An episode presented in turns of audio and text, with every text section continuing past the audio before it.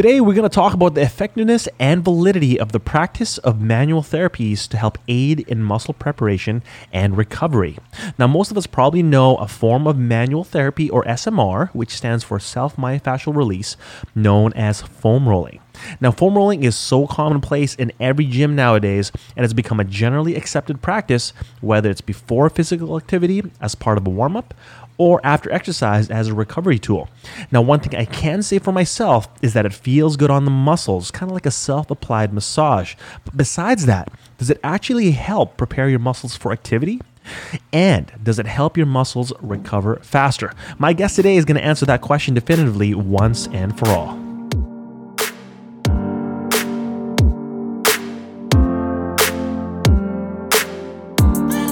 Welcome to the Fit United radio and podcast, where each episode we aim to bring you fresh, relevant fitness and health related news, content, and interviews to help you reach new heights and ultimately become your best and fittest selves. All right, guys, in three, two, and one, let's go.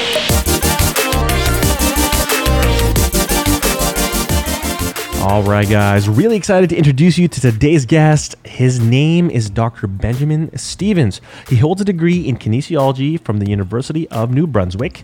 He is a doctor of chiropractic, which he obtained from the Palmer College of Chiropractic, West Campus in San Jose, California. He is also a teacher, a writer, peer reviewer, and a therapist. He's worked with Olympic and Paralympic medalists and world champions and taught and consulted with multiple high level and professional sports teams. Let me name a few here, guys. In the NHL, He's worked with the Nashville Predators, the Montreal Canadiens, Dallas Stars, and Anaheim Ducks. He's also worked with Hockey Canada. And guys, he worked with my favorite NFL team, the Seattle Seahawks. A lot of experience here, guys. I'm super pumped to share this episode with you. I want to say thank you to this episode sponsor, FitTrack. FitTrack is a health app company that is disrupting the health and fitness industry right now. With their smart scale and smart watch, they provide you with personalized information that is essential to helping you achieve your fitness goals. Now, I get it. As a personal trainer, I know a scale can only tell you so much, and just looking at your weight is not the best indicator of your health. But the FitTrack Dara scale is different. Using advanced dual bioimpedance analysis technology, you are able to track 17 metrics that help you get a better understanding of your body's composition. Syncing it with the FitTrack app, the FitTrack Dara scale tracks measurements such as muscle mass, fat mass, bone mass, even your hydration levels, and you can see your progress over time. The scale even syncs up to Apple Health and Google Fit. Another great feature is that you're able to create multiple users so that you and your family members can share the scale and track your own individual progress. Now, how cool is that? Now, this scale even has infant mode. All right, as your little one grows, you can track and monitor their health as well. My son Cruz is now nine months old, and his first few weeks, he wasn't gaining the amount of weight as fast as we would have liked. Now, this would have been much easier to track if we had the FitTrack Dara scale at home. FitTrack also has a wearable smartwatch called the Atria Tracker. It's got everything you need and nothing you don't. As a smartwatch, of course, you can receive call and message notifications, but the Atria tracker is an all day wearable that tracks your activity, heart rate, and seven different sport modes depending on the activity you are participating in. Now, you can change music from the watch while you're on a run. You can even use it to take control of your camera and take that all important selfie. It even monitors your quality of sleep. Now, on top of all of these features, here's the best one it has a 7 plus day battery life. Now, a week without charging will, will really allow you to track your activity and sleep uninterrupted.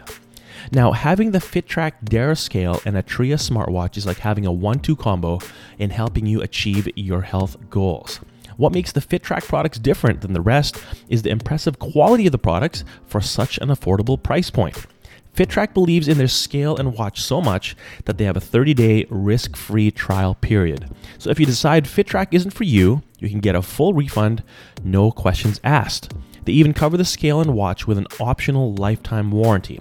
So that means no worries for you. All right, so how can you get your hands on the FitTrack scale and smartwatch? I'll have a link you can use, which I'll put for you guys in the show notes. Right now, using the link, you can save up to over 60% off the regular price. And if you use the code NEWME20, you can get an extra 20% off. You also get free shipping on your orders for a limited time. Make sure, guys, you take advantage of this sweet deal of over 60% off the Dara scale and Atria tracker and free shipping. Just click on the link to the FitTrack site in the show notes wanted to let you all know about the text community that is steadily growing now, guys. This is the Fit United Podcast VIP. As you know, my goal is to connect all of us on a deeper level through conversations here on the podcast, but also between one another. Once you're part of the VIP, you get access to exclusive content from me as it rolls out, and I'll let you know ahead of everyone else of new episodes coming out. The best part is it's free and you and I can keep in touch directly simply through text. All you have to do is text fitness to 69922. That's it. I've got a super important question for you guys there. So text me now, fitness, F I T N E S S, to 69922. Okay, guys, I'm so ready to dive into this one. Before we do, I want to give a big shout out to Jasmine, who is a podcast listener and member here at Iron Alley Gym, for suggesting this topic. By the way, guys, I love hearing what you guys want me to talk about and the guests you want me to interview. So please, please, please slide into my DMs on Instagram at kevingreen.fitness or at fitunited.show and let me know. All right, without further ado, here is my interview with Dr. Benjamin Stevens. All right, Kevin here on the Fit United podcast. Wanted to welcome Dr. Stevens to the episode. How are you? I'm doing quite well. I'm at home alone drink, drinking a coffee the way I love it. And it's uh 3:30 in the afternoon and you're having a coffee. So that that, that says to me that it doesn't have, do much for you. It doesn't affect you all that much, eh? No, not a ton. It's more of a comfort drink than anything else. It's just uh, just got a lot going on. Today. That's awesome. Um, that's funny because I'm actually in the same boat right now. Um, I've got a nine month old son, and so he's taking up a lot of our sleep time and energy. So I know you got kids. Uh, con- congratulations on that, man. It changes yeah. a lot of things pretty quick, doesn't it? No, it really does. Yeah. So the cool thing is we can bring him to my gym here, and he can kind of hang out with us, which is kind of nice. You know, bring kid to work day every day, pretty much. It's pretty awesome. Yeah, yeah, that's so cool. Yeah. Hey, so um, I kind of want to introduce you um, and talk about how uh, we first met, um, and uh, you know how the, how I came to bring you on to the the podcast. First of all, I wanted to uh, highlight the quote that you had on your website. I thought that was really cool. As soon as I was doing some research on you, I saw the quote: "When you live to the fullness of your life, you lift the collective human experience." By Ellie Luna. So, what is that? Uh, yeah. What kind of significance does that have to you? And I want to tell you how what it means to me. well, that's uh, the funny thing is, uh, I see a lot of people that actually put inspirational quotes up in other places when they actually had no idea the context of the oh. quote. Oh. uh, so Elle, Elle, Luna wrote one of my favorite books, which I'm sitting beside my bookshelf right now, realizing I don't have, meaning I lent it out to someone. I don't know oh, where okay. it is. There you go. Um, but she uh, she wrote this book called The Crossroads of Should and Must. Okay. And uh, essentially, I've reread that book. It's a really easy book, mm. um, and I've reread it multiple times. And you know, one of the things that I'm a huge believer of is that um, you should be living to the fullness of your own version of your life, mm. and that's what. To, to me, I think a lot of people seek to inspire others and they seek to do something for others and to impact others. And as a result, they end up putting themselves in last place and they end up becoming kind of miserable and they end up not taking care of their own world. Right. Um, and those usually end up being the people that you would look at and you're not all that inspired by them. And when I read that quote by Elle Luna, it was just like I almost stood up and was like, "Yes," because uh, you know, in my experience, that's yeah. basically it. it. You know, we all love being in the same room as that person that's living to the fullness of their own life. And it doesn't matter what that is. It, it, could be that they're, they just, you know, you want to be in the same room as people that just love what they're doing, even yeah, if yeah. you don't love the same stuff as them. And I've been told, you know, repeatedly that people are, you know, jealous of my lifestyle or like, oh, it's like that sounds like a lot of fun or whatever. And I go, yeah, it is. Like I really, I like being me. Right. And to me, like the people in my life that I really appreciate are not the people who who you know suffer for no good reason. They're not mm. the people who are 100% altruistic all the time.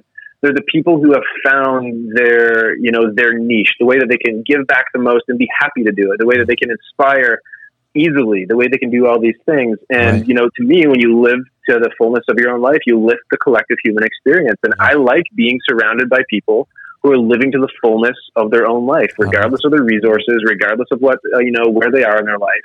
There's a full version of that. And those are the people I like to be surrounded with. That is so awesome. I actually love how you put that so eloquently. I'm getting chills just thinking about it. I mean, this is one way to start off a damn podcast, that's for sure. Um, I, I, and I love that energy. Um, I love exactly what it means to you because that's exactly what it means to me. Um, I'm not sure if you know, but I'm a group uh, group fitness coach. I'm obviously a personal trainer, and hence me um, getting the Rock Blade certification, which we'll get to in a little bit here. Um, but Yep. but that energy that people feel when you walk into a room. Um, you can't fake that. Uh, I think people that walk in a room and say, okay, well, I'm just going to turn it up a little bit. Maybe it'll work for some people, but I think the people who are truly intuitive really know that they have this energy about them. And I really, uh, it really resonated to me with me when I saw this because I actually said to a previous guest who, um, you know, pursued his passions and completely went, you know, a different path than you know the conventional i said you are a gift to others because you are your authentic self and i was like it was this is perfect so when i saw that i was like all right i think him and i are going to get along just fine That's a that's a great phrase, by Yeah. the way. You're a gift to others because you're authentic self. I completely agree. Like I would way rather spend time with someone that no one has ever heard of, that's Mm. never been on a podcast in their life, that no one like no one recognized walking down the street. But if they're their own authentic version of themselves, it just it's it switches something in them that makes them less afraid, makes them more valuable to those around them. You know, it makes you it literally is a gift to the world to be your true self, right? Mm, And, absolutely. but I'll, I'll, I'll say this: there's there's a there's a side effect to that that I think because we kind of live in a day and age where everyone talks about authenticity and everyone talks about pursuing your passions. I think I, I've also seen people who try to label what they currently are, and then everything in their life they put through that lens of just like, oh, well, that's not me, or that is me, and they end up actually stagnating as a result, depending on the situation that you get in. And so I think being truly authentic to yourself and really kind of co- lifting the collective human experience through your own authenticity and fulfilling the full version of yourself also has to come uh, with the other side of the coin and being uncomfortable growth and uncomfortable introspection and uncomfortable constant need to improve that right? And so with me lifting the collective human experience isn't okay i am now dr benjamin john stevens and i will be this person the rest of my life. It's,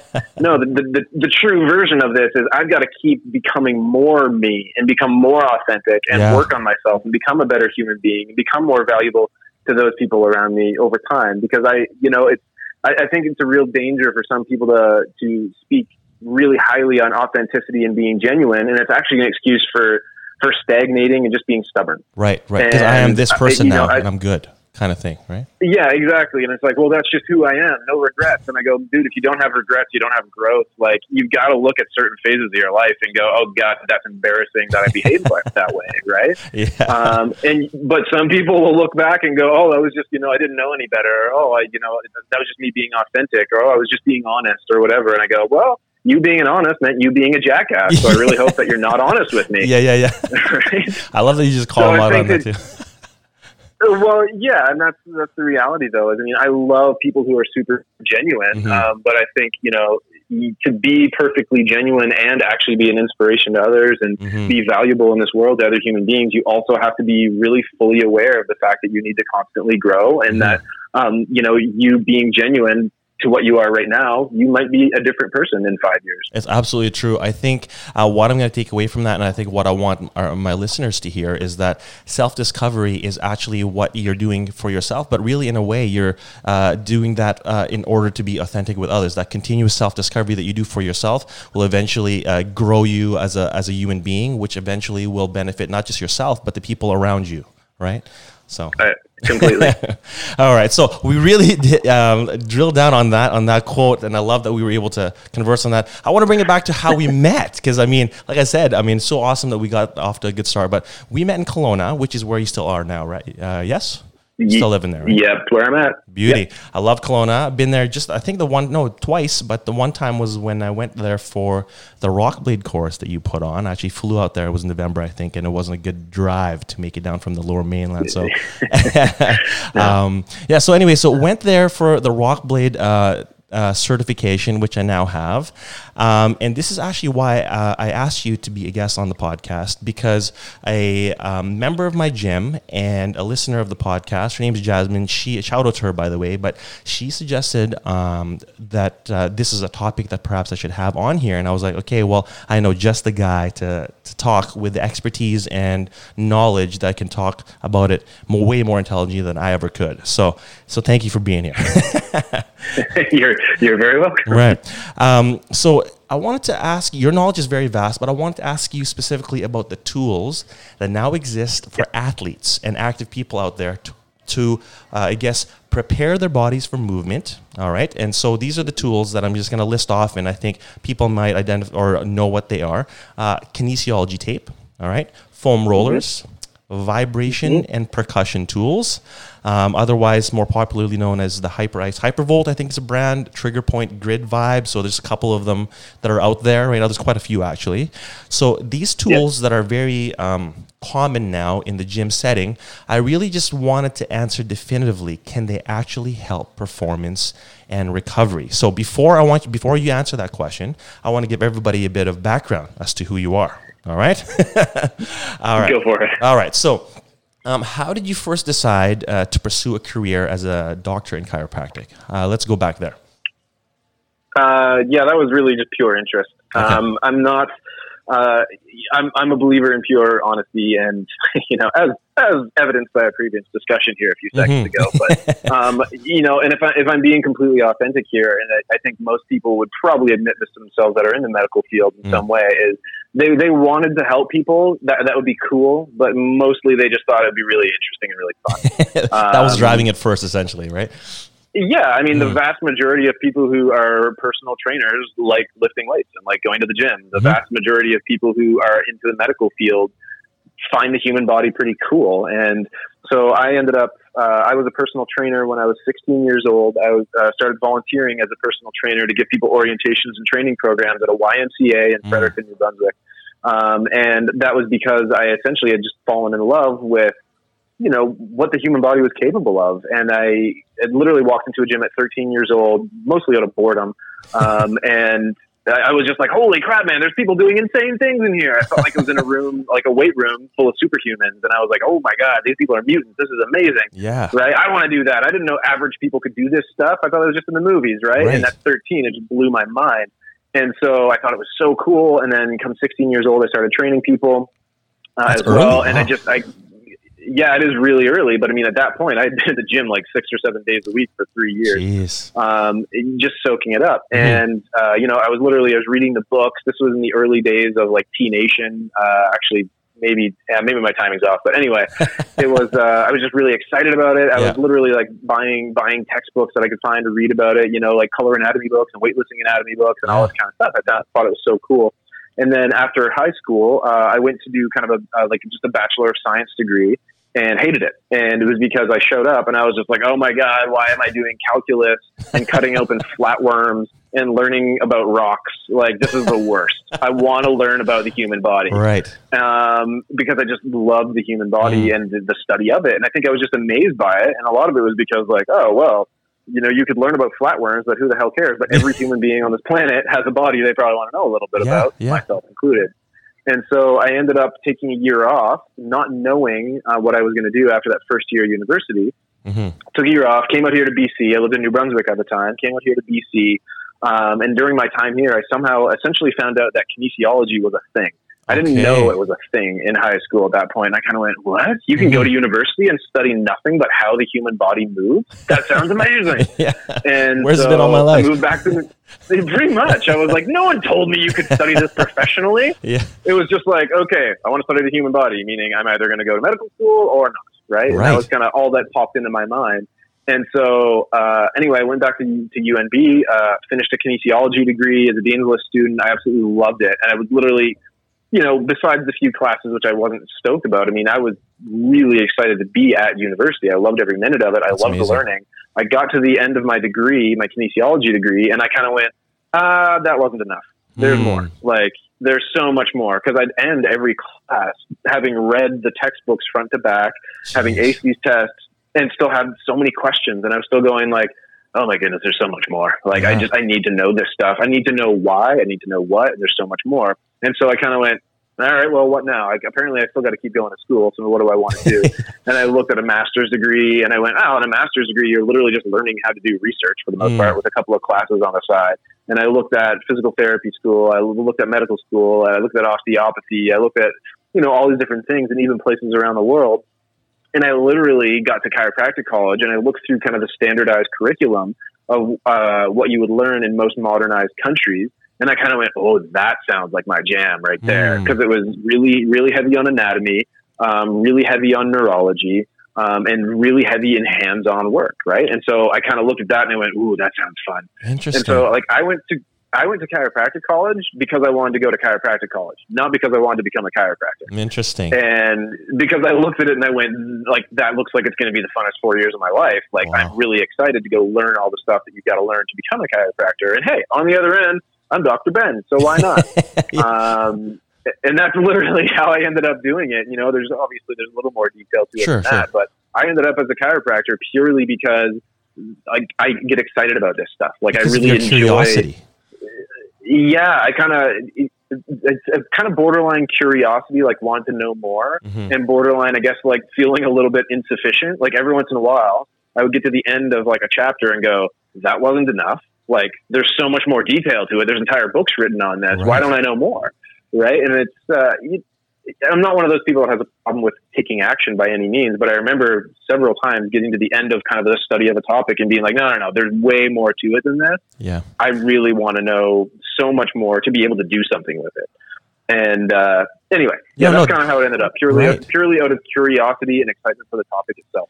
But I find that, that it's so interesting that that's what was driving you, and you'd get to the end of a textbook and you still have questions where you'd think the person writing the textbook would have addressed literally every question that poss- possibly could be asked about the topic, at least specific to whatever it was that you're reading about. But here you are saying, "Hey, I need to learn more. I need to learn more." So before, uh, Yeah. instead of us, or before we get too far ahead, but I just want to ask you: Are you at a point now where you feel like your curiosity has either peaked or stabilized, or are you just as curious now as you were when you first started chiropractic college?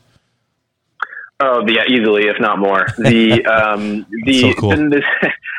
so it, it just it ends up jumping from parallel stream to parallel stream, right? So right now, it's it, like the vast majority of what I'm spending my time and energy on right now is um, is concussions, right? Okay. And anyone that studies anything in the in the neurological world will tell you it's a bottomless pit.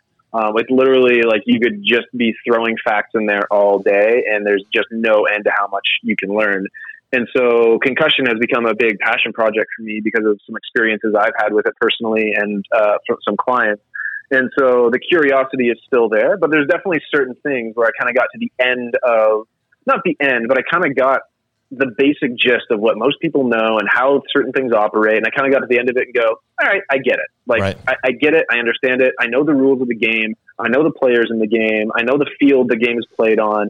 I think I'm good with this. And invariably, I have that feeling for about two days. And then 48 hours later, something else pops into my purview, and I go, "Ooh, what about that?" right? And Yeah. it and it just takes over, and literally it can take over for years. So the, the curiosity, I think, is, is a personality trait, and it's just that that personality trait gets to be applied heavily to one very finite area. Right. No, I really admire that about you. I think um, I wish I had a fraction of the amount of curiosity you have. I mean, there's a certain level of knowledge that I feel like I need to have, but that level of I want to have and just continue learning and learning, I think that's amazing. So I think now, and the next thing I want to bring up is the vast amount of things that you now do for people. I mean, you have your you have your doctor title, you are you know in chiropractic, but you do a multitude of other things. So, uh, what are a few of those other things that you do do, whether it's in person or virtually? Uh, your speaking engagements. Can you kind of touch on that a little bit?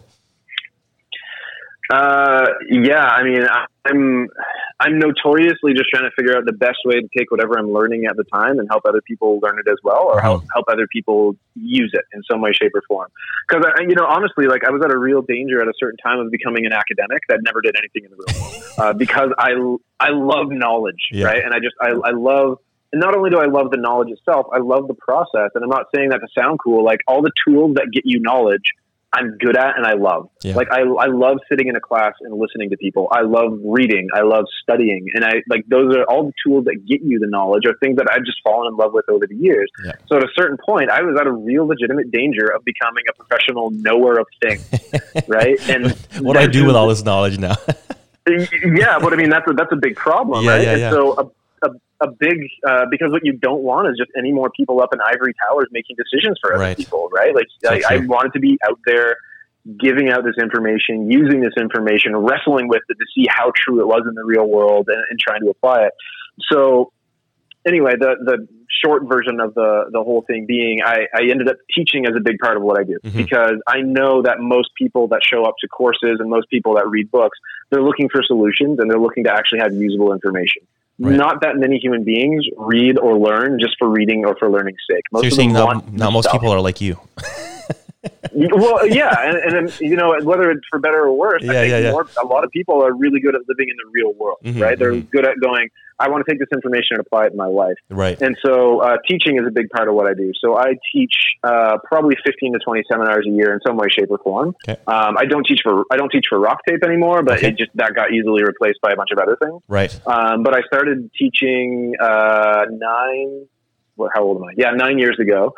um, I started teaching nine years ago for RockTape. Um, I'm going to be teaching uh, blood flow restriction therapy courses. Right. Uh, I've taught a lot of training courses, therapy courses, um, all sorts of different things. And, I, and honestly, I want to teach the rest of my life. And a lot of that's because I, I, I know that I'm one of those people that enjoys knowledge, Yeah. and I know a lot of other people don't necessarily enjoy the process of getting knowledge and but I also know I enjoy teaching. And so Mhm. I'm kind of going, you know what, there's a knowledge over here that most people aren't going out of their way to go find because they don't have the time, they don't have the desire, or they don't like the tools that get them there. I enjoy those tools and I enjoy telling people the outcomes. Like and I think people that really enjoy the the knowledge, enjoy the learning and are really good at it, I think they kind of have, you know, a, a responsibility in a way to go teach. Yeah. And one thing I try to tell a lot of people is like, if you know more than everyone else in your world, your responsibility is to teach them, Right. right? And it's also your responsibility to go find a different world eventually because you don't want to end up being big fish, small pond. But For anyway, sure. For sure. And I think. so and I, uh, I, yeah. Sorry. Go, go ahead. ahead. No. No. Go ahead. I, I, so teaching is a big part of what I do. Mhm. Um, I wish I had the time to teach more and to write more because I enjoy writing and I enjoy teaching. If I could do two things for the rest of my life that I would enjoy the most professionally, it would probably be those. Mhm. Um, but at the same time, I, I don't want to be the guy that does nothing but write and teach, and I never get my, my hands on real people in real Right. life. Right. Right. Right. So I work. Uh, I work three days a week uh, in a clinic in Kelowna called Kinetic Evolution. I focus heavily on concussions right now, um, but I do kind of a wide array of things. The vast majority of people that find me find me through a referral from another healthcare practitioner in some way. But it's Right. it's it's all over the map. A big part of what I do is, is focus on just people go, I'm here, I want to get there, and I lay the roadmap for them and then tell them how to get there. That's most amazing. That's amazing. And I think that's what I was going to say earlier was that um, for people who have a vast amount of knowledge, that doesn't necessarily translate in your ability to teach or uh, impart that knowledge on other people. And that's one thing that Yep. I think stood out to me when I went to my Rockblade course with you was that. Uh, I mean, it was a it was a you know a one day course, but to distill that amount of information all into you know a few hours in a day, plus that practical piece of it, um, and to have a full understanding would takes takes a lot of either well a combination of passion for the topic and the subject matter, but also the ability to also teach the, the, the information to people. So that's what stood out to me when I went to the Rock Blade course. Just so you know. Oh, well, thank you. And, Yeah. and you know what? I mean, so the other one of the other things I do is I run an education business called Somatic Senses Education. Mhm. So we're one of the biggest providers of continuing ed across the country here in Canada.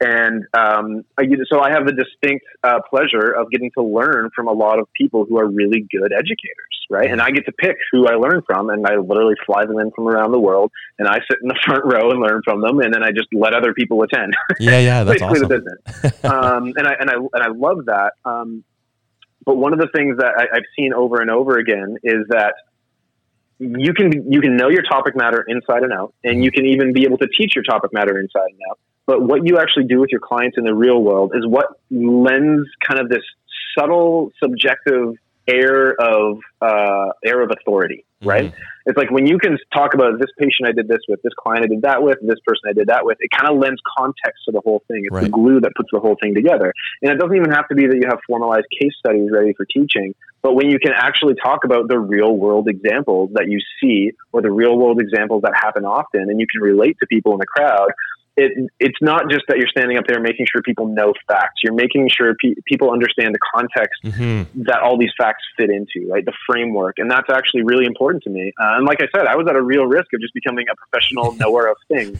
Um, because I love knowing things and I love telling people things and I love getting excited about things. Yeah, yeah, totally. Uh, but you know, the real world is that I need to have people I'm helping with this because, for one thing, it allows me to to, to use what I know for you, you know for good, but it also allows me to go teach other people the realities of it because Mhm. there's a big difference between reading a textbook and taking the stuff in that textbook, applying it to your clients, seeing how it works, and then go teaching people about the whole experience. Yeah, totally, absolutely. And I want to really pick your brain about one specific uh, uh, piece of knowledge that you have, and that is with these uh, manual therapy tools. So before we get there, I just want to ask you what your background is in sports. You kind of alluded to earlier that you have some uh, experience with concussions personally. I know I do as well because not that I was ever diagnosed or had, you know, was told that I had concussions, but I played football all my life, and naturally, um, that sport has a lot of impact. And I was one of the hardest hitters. I was a DB, and you know all that stuff. So I inflicted the hits. So what kind of sports did you play? yeah, and, and honestly, I loved it. I loved it. But we never. There was no Yep. focus at the time. This was quite a few years ago now, but there was no focus at the time on the um, consequences of perhaps having concussions multiple times. So could you? T- uh, what's what kind of background do you have in sports? Uh, so hockey is a big one. Uh, I played hockey until I was uh, 24, 25, 26, that kind of range. I started Okay. when I was four years old, so I played two decades of hockey. Right. Um, I, you know, was never amazing at it by any means. I was, I was never under the illusion I was going to be in the NHL. But I was a kid growing up in Atlantic Canada. What else are you going to do? Play hockey. right? Um, so I played a lot of hockey, right? I played, you know, played it on ponds, played it on lakes, played it in rinks, played every version of it I possibly could. And then in the summer I played street hockey. Yep. Um, that's pretty well what I did. Um, and then I, I dabbled in every other sport. I played a couple seasons of, uh, you know, varsity basketball. Okay. Uh, I played AAA baseball. I hated every second of it. um, I, I played soccer, played a lot of badminton. Um, you know, just a little bit of volleyball, all that kind of stuff. So I kind of dabbled a little bit here and there in all the other ones. And then soccer, is- or sorry, yeah, hockey's the one that carried through. And then when I was about 13, I started snowboarding. Okay. And that one very much caught my attention. Um, so I still snowboard to this day. It's the one thing I still do to this day and do a lot of. And then I dabbled in a lot of other stuff as well. So right. um, I dabbled in, uh, actually, I shouldn't even say dabbled. I, I did a lot of breakdancing for a long Really? Oh man! How come I've never seen any So- videos on your on your Instagram with you breakdancing? I don't do it anymore um, so I did a lot of breakdancing. I actually did some swing dancing with my wow, wife. that's cool. Um, I, I, I was one of those dudes that just, I did parkour for a while, uh, broke both my feet in the same day on that one, decided to call it quits. Um, Jeez. How long ago yeah, was that? I kind of just dabbled in everything. Uh, probably about 15 years ago. Okay, okay, a like few years that. now, a few years now. Well, so you, you Yeah. obviously have this vast array of sports and uh, experience in just movement. Now, would you say because you had all these different experiences in movement growing up, did that play a part at all in you being so curious with the body? Whether it was an injury that you had, you're like, shoot, I wish I knew what this was about, or was that what drove your curiosity? Would you say, or was it something else? Uh, yeah, I mean, a lot of it's kind of like, yeah, yeah, I felt like I was driving, uh, driving really cool cars and I'd never looked under the hood. Um, Mm. it, it- quite, quite frankly, right? Right, And I'm that's just so like, true. you know, what makes, what, what makes a, you know, a driver good? What makes a car better? What makes this, that, and the other thing, right? And I mean, I, I had a million injuries, but to be entirely honest, that, that really wasn't what drove me to, to what I did. Right. Um, the injuries were kind of like, yeah, tis but a flesh wound. I'll forget about it later, right? Um, not worried about those Gotcha. um, you know, which was kind of stupid. But at the same time, uh, it didn't. The injuries didn't really drive me to it nearly as much as the the performance aspect and just the. The I mean, the the entirety of our human experience is experienced through our body, right? Mhm, It's experienced absolutely. through our sense of touch, through our sense of vision, through our nervous system. Um, we experience the entire world through this body. So to understand understand a little bit more about the thing doing the experiencing and the thing doing the producing, I, you know, I just I felt driven to it, right? right, right. And so even still to this day, like I'm just I'm a dork. I go down rabbit holes for hours on end on PubMed, just finding the most nuanced, stupid research about how you know just like so an example from earlier this week like how human locomotion affects the vestibular system and it changes the gain into the human vestibular system Right. and i'm looking at this going oh that's amazing i should be using a little bit more of this for concussion rehab and oh it means Yeah. i should probably be going for a run more often when i'm experiencing these symptoms and all this kind of stuff and a it. lot of it i just I, I i find it cool and i'm one of those people that i could watch people move all day and i'm like a kid on the edge of their seat right like i could watch a hockey game and i'd just be like this is amazing you know like i don't care who the players are Yeah, I yeah, yeah, like, I'm totally. not, a sports, I'm not a sports fan but i'm a fan of sports Right, right, right. like I, I, I'm just like I have no idea who the hell's on the ice. I've never heard of any of these dudes. But look at this. This is so cool. Yeah, you know Right? that's actually really interesting. You put it in that in that way because when I watch football again, because that was my sport, but I watch it as a sport rather than uh, I know this player, that player, this player, and that player, and I know their stats. I watch it because of the movement, Yeah. the strategy, and all that stuff. And I'm kind of hearing that Yeah. you kind of experience sports in that way now as a viewer. Yeah, oh yeah, yeah, and it's funny because I mean, th- th- there's a lot of sports that uh, that humans love that they have no understanding of because Mm. they've never been involved in it. Like Mhm. take take the UFC for example. It's like the average person has not been in an altercation that looks at all like a UFC fight. Like a The average person, Yeah. yeah, the average person has not tried to throw a Ronda Rousey armbar on anyone else ever, and yet we love it. Yeah, yeah, You yeah, exactly. Partially because of the partially because of the violence, and most Right. of us have you know suppressed violent urges. But a lot of us look at it and we just like we're on the edge of our seat. No one, like not no Mhm. one, but very few people are going to have a really cool fight going on on a TV in the room and be able to hold a conversation with another human being. Right. They are into it. They are watching it. Right Absolutely. they are so engaged and i think that um, you know regardless of what sport you played there are certain kinds of movement that people go oh wow that's cool Mhm. and most of them are in, in my opinion anyway it's either something that you played or it's stuff that allows for a degree of artistic imp- uh, expression so Mhm. watching breakdancers watching like professional skiers or snowboarders like there's a reason that snowboarding halfpipe is like one of the most viewed winter olympic sports outside of hockey and like who do you know that's ever done a backflip on a snowboard and a half pipe right yeah, But right. Nobody. like i mean Nobody. I, I have Right. like i have because it's my sport but i watch it and there's such this insane power of movement you're like how the hell did Shaun White just do four flips with three turns and land on his feet and Right. not be dizzy this It's doesn't wild. make sense yeah. it's, it's absolutely wild. But I think it's there's this insane appreciation for human movement that everybody has built in. I just have the, the distinct dysfunction of understanding more about it, so I'm Mhm. even more thrilled by it. Right, because now you can apply the knowledge to the curiosity of that movement or whatever you see.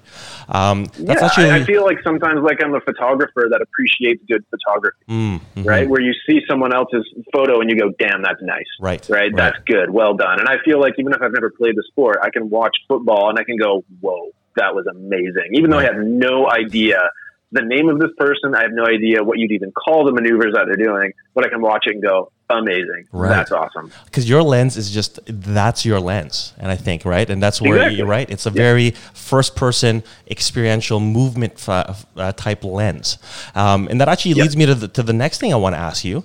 Um, so I'm not sure how far down in your social media this was, but I remember perhaps I don't know, maybe months or, or a couple years ago. But uh, you said you dabbled in a bunch of things, but uh, you were doing some Olympic lifts, if I remember. Is that is that Yeah. still something that you do and practice or teach? Uh, not a ton this very moment, Okay. um, but I, I, I always go back to it. Right, I did right. a lot of it for about ten years. okay. Um, I don't do a ton of it right now, and a lot of that's because I'm, I'm taking this period of my life to essentially rewind and deal with all the stupid shit I did to my body in the last few years.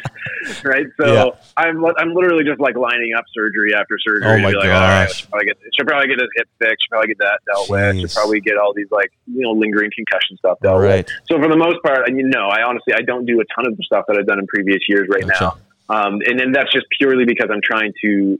I'm I'm not going to call decrease risk, but I'm trying to decrease my exposures to things that have previously bothered me a little Right, bit, right. just to try to kind of make forward progress. And I, I've, I've committed this year to that. Okay, and and the reason I asked that actually is because I know, and I guess you we kind of just talked about it was you've done so many different types of exercise, different types of activities, sports, and things. Um, you're always branching out and trying different forms of exercise. So, um, if you could boil it down to its simplest form, knowing all that you know about movement, if you could subscribe to one genre or type of exercise for overall health, again, simplifying it down to just one type of thing, can you do that? And what would that be if you could? What do you think? Uh, yeah, I mean, I don't know. When it comes down to it, I Yeah. think, uh, and this this might sound like a cop out answer, but Mm. um, what whatever you're excited to do, just do Mm. that a lot. Gotcha. right? Do that a lot, do it well, do it hard, right? And that's that's kind of the basics. So I mean, to me, like it's you know we go through these mental exercises a lot of the time of like the what if exercises, Mhm. um, and, I, and I'm cool with that. And if you had to pick one exercise, it would be this. If you had to pick one type of movement, it would be that. But if I had to pick, as a matter of you're gonna you know tell me I have to pick one, I'd say body weight movement Body weight movements. right? It would okay. just be like, just get really good at using your own body because you're taking it with you everywhere you go. Mhm. You have built-in weights. Like uh, I weigh 180-ish pounds or something like that. I now have 180 pounds of resistance that I can Right, add in some way, shape, or form. right? Yeah. And so with most people, I just say get really good at all the basic human movements that you can do uh, that involve you moving either Mhm. across an area or within an area, and that's basically it. So I mean, moving across an area is like can you can you jump there, run there, sprint there, crawl there, and then moving within an area, can you squat there, can you deadlift there, Right. can you do push ups there, can you do sit ups there, can you do all that kind of stuff. And in- in its most basic sense, you know, we call that calisthenics for the most part right. right? But I think everyone should be able to kind of move their own body under their own resistance um, with you know with relative ease. Mhm. Um, and I think and you know what I think it's healthier in the long term. Yeah. Or not healthier. I shouldn't say that, but I think it's more accessible to most people. And I Right. think uh, you know so I'd probably pick calisthenics. You know, I don't like you don't need uh, you don't need resistance to dance. You don't need resistance to do That's push true. ups. You don't need it to do bear crawls, all this kind of stuff. Um, and it's the cheapest, it's the most accessible, and it's the easiest to do. Well, it's funny that you, and and not funny, but it's interesting that you say that, and I completely appreciate it because the first thing that I thought about when I said, okay, you know what, I'm going to get in shape now, because there was a period in my life where I wasn't uh, in the, the healthiest. Um, and the first Yep. thing I wanted to do, and what do you think the first thing I'm going to go do? Get a gym membership, right? Get a gym membership. And what's say, in the gym? Walk into a gym, Exactly. get a giant complex, uh, complex plan in place. Absolutely. And that's what everyone resorts to. I'm going to open up my phone, pull up YouTube and okay, what are the coolest exercises that I could do right now?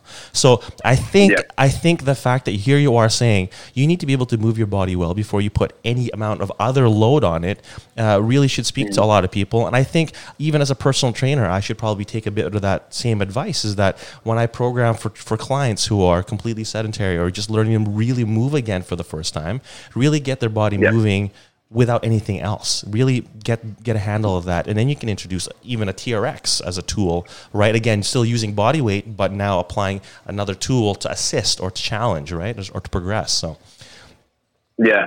And you know what? I think, like I said, most people should probably do what they want to do significantly more than they should do what they think is the best thing to do. right, right, Um, and, and that's the reality is, I mean, a, a few years ago, I essentially decided to give up going to the gym full time. And Mm. not because there's anything wrong with the gym. The gym is like my temple. Like I go there to feel better just Right. as much as I do to get fit. Mhm. Um, but a few years ago, I was just like, you know what? Like instead of beating myself up when I suck at going to the gym during snowboard season, Yeah. I'm just going to snowboard more and be stoked. yeah, yeah, yeah. Right. and be, be happy with two days a week of weightlifting and Right. three days a week of snowboarding. It's Love like, it. who in the world wouldn't be happy with three days a week of snowboarding if that's one of their favorite hobbies? yeah. And then in the summer, it's kind of like instead of beating myself up about not getting to the gym, why don't I just be happy that I can go outside? And so I go to the beach three days a week and I bring my kettlebells with me Mm. and I start messing around throwing kettlebells all over the place, right? And so for me, like fitness and movement in general has become so much more exploratory and so much more rewarding for the process rather than rewarding for the outcome. yeah, Like yeah. there was a there was a time when I cared if I deadlifted over 400 pounds, and I'm like, oh, if I, if I could still deadlift 400 pounds by the time I'm 30, 40, 50, whatever, I'll be Yeah, happy. And now yeah. I'm like, who gives two shit? it's just like if I could deadlift my own body weight, which I could easily do, or double. Right. It's just kind of like, who cares, man? Like, go to the beach, have fun, like, Right. let your freaking gut hang out if you need to, Yeah, yeah, toss totally. some kettlebells around, right? Like, That is it's just. I have way more fun doing that now, and it Mm. used to be really stringent, right? Like it used to be more like, no, I can't miss a day at the gym, or like, oh no, I didn't have my post workout protein shake, or blah blah blah blah blah, right? and you beat yourself And up over like this whole- thing, yeah. Just being, and the fitness industry is pretty rampant with that. You beat yourself up over stupid shit that Yeah. you see people on YouTube doing, and then you're like, wait, I actually really enjoy going to the beach with and picking up logs and throwing them. I think I'll do that today Yeah. rather than try to max out my deadlift. so go do it, right? That's exactly what you're saying. Go do it. If you feel like that's what, you know, is exciting for you and it's fun, absolutely. I think that's, I, I love that. I love that perspective. Obviously, I'm not sure if you know, but Iron Alley, the gym that uh, myself and uh, my wife and my mother-in-law and my sister-in-law, we, uh, we are co-partners in this, but we're a powerlifting gym. Yep. And so um, same thing, right? Everyone comes in here with a specific goal, but the good thing is um, we want, when we opened this, we were kind of the anti-establishment. We're like, okay, well, we know what it's like to be in a commercial gym. Um, we're not going to just Yep. pigeonhole ourselves into four or three lifts squat bench deadlift we're gonna you know we're open Yep. to all types of movement and i think that's what really has uh, drawn people to to us and our and kind of our philosophy and that's because we're just curious about movement and it doesn't have to be about mo- you know doing a certain lift or getting to a certain level of pounds or whatever that you're trying to lift right so Yeah. so what the, this is all leading up to, and what uh, really what I wanted to talk to you about is how does someone prepare their bodies for this type of activity, or recover from this type of activity, whether it is on the beach where you're flipping kettlebells and swinging them around, or you're in a gym, you're trying to deadlift and maximize that. What are the tools that uh, really help this stuff? So I want to just go back to kind of the very beginning and you know what it um, or where it originated from. So you go into a gym, our gym has them. Uh, we've got foam rollers everywhere. We got sticks, all right? Um, Yep. So these are what uh, are called uh, SMR tools. And SMR, just for the people who don't know what that is, it's uh, self myofascial release, right? Um, and I guess another term that I um, that w- commonly used now uh, is IASTM or instrument assisted soft tissue mobilization. Um, so that's a practice of using tools to help mobilize. Um, so this is an extremely popular way now of recovering uh, from activity. So how did this even come to be? Uh, like where did this all start?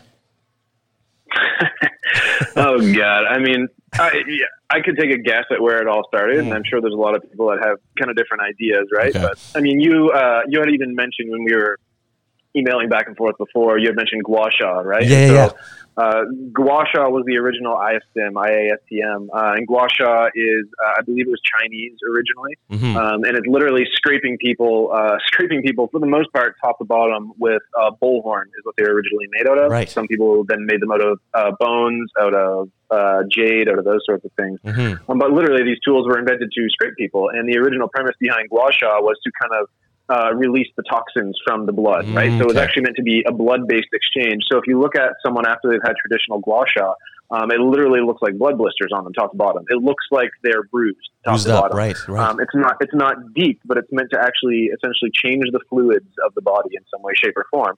Um, and that was kind of like one of the one of the big originals, right? But people have been doing stuff for thousands of years where they're you know jamming things into places because it, it feels good it feels nice, yeah. right?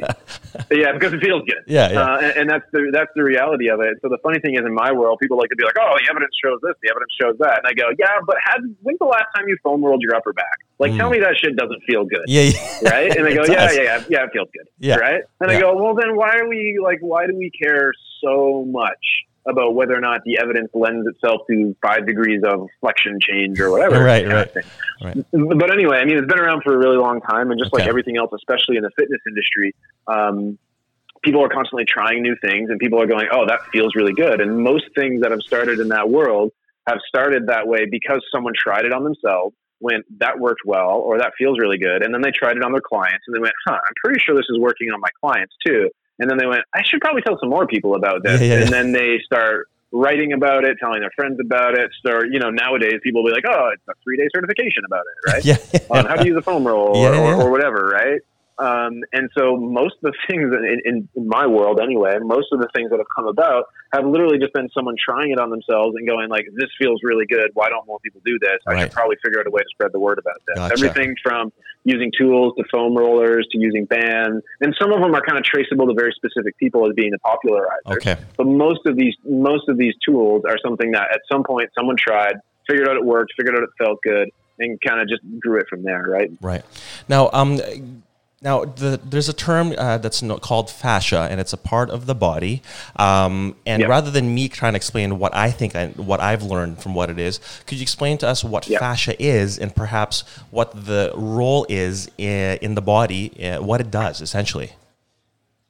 Perfect. Yep. So fascia for for people that don't know the body kind of inside and out. If you took away all the things you would consider the human body, you'd probably be left with fascia. So if you took out the nerves, you took out the muscles, you took out the bones, and you took away the skin. What you'd be left with is this kind of giant spider web. Mm. And it would look very similar to a spider web that connects the body top to bottom. So it's all this other kind of connective tissue that connects one muscle to the next and connects your organs to each other and the things that kind of suspend our body in space, mm-hmm. right?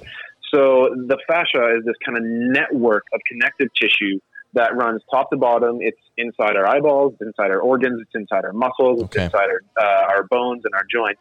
And so it's one of these things that kind of gives a framework to our body top to bottom. So the fascia, I mean, I could get into a lot of detail about mm-hmm. the specifics of it, but that's, that's the basics of it is it's the connective tissue spider web that connects us top to bottom um, that connects one muscle to the next, that connects, um, you know, our organs to the other organs, to all that kind of stuff. Right. It's all this kind of stuff that if you were, a, you know, so for instance, if you were a surgeon and you went to peel back the skin, the skin, the reason the skin just doesn't fall right off the human body, yeah. is because it's uh, is because of fascia. Right. And the reason that you know the reason that uh, muscles kind of stay where they are rather than like flailing off to one side when they're in a loose position is because of fascia. fascia. So like your biceps are uh, they're loosely connected and attached to your brachialis, which is loosely attached to your humerus, which right. is loosely attached to your triceps. But you know, most of how we're taught is that your triceps are only attached at the top and the bottom. Your biceps are only attached at your elbow and your shoulder. Where the right. fact of the matter is, they're loosely attached to everything else in the middle through this kind of big web called fascia. Fascia, and I like I like using kind of like as an example when I try to get a client first of all to okay let's start using some foam rolling or whatever, and I try to explain what fascia yep. is. And I'm like, well, what is that? What does that mean? And the the the one analogy I like to use like think of a sausage and the casing of the sausage. The casing of the sausage yep. that's your fascia. It's if you didn't have it, the sausage yep. would just be ground beef or ground pork or whatever it is, right? yeah, in a simplistic yeah, term. Exactly. Yeah.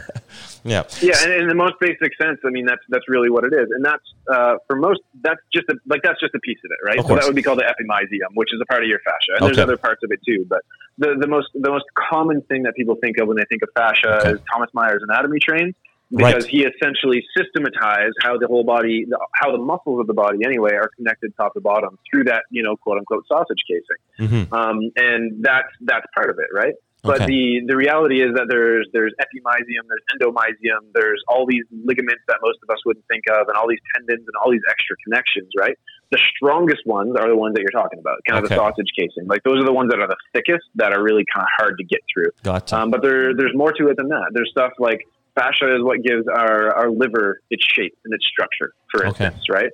Um, and so the way you should probably be thinking even about the muscles in the body is that like you the fascia is there first and you kind of pour muscles into the fascia right that's so, interesting okay um, the fascia is like the casing that kind of keeps everything in place and transmits force and signals uh, from one place to another mm-hmm. it's a multifaceted really uh, tool or not tool uh, but uh, part of your your anatomy really um, yeah. so so knowing that, that that is the function of the fascia multi you know multifunctional uh, piece of your body. Um, so, how does that play into um, how important mobility is, uh, or I guess you could use the term elasticity and stability? Uh, so, what what role does fascia have in both mobility and stability?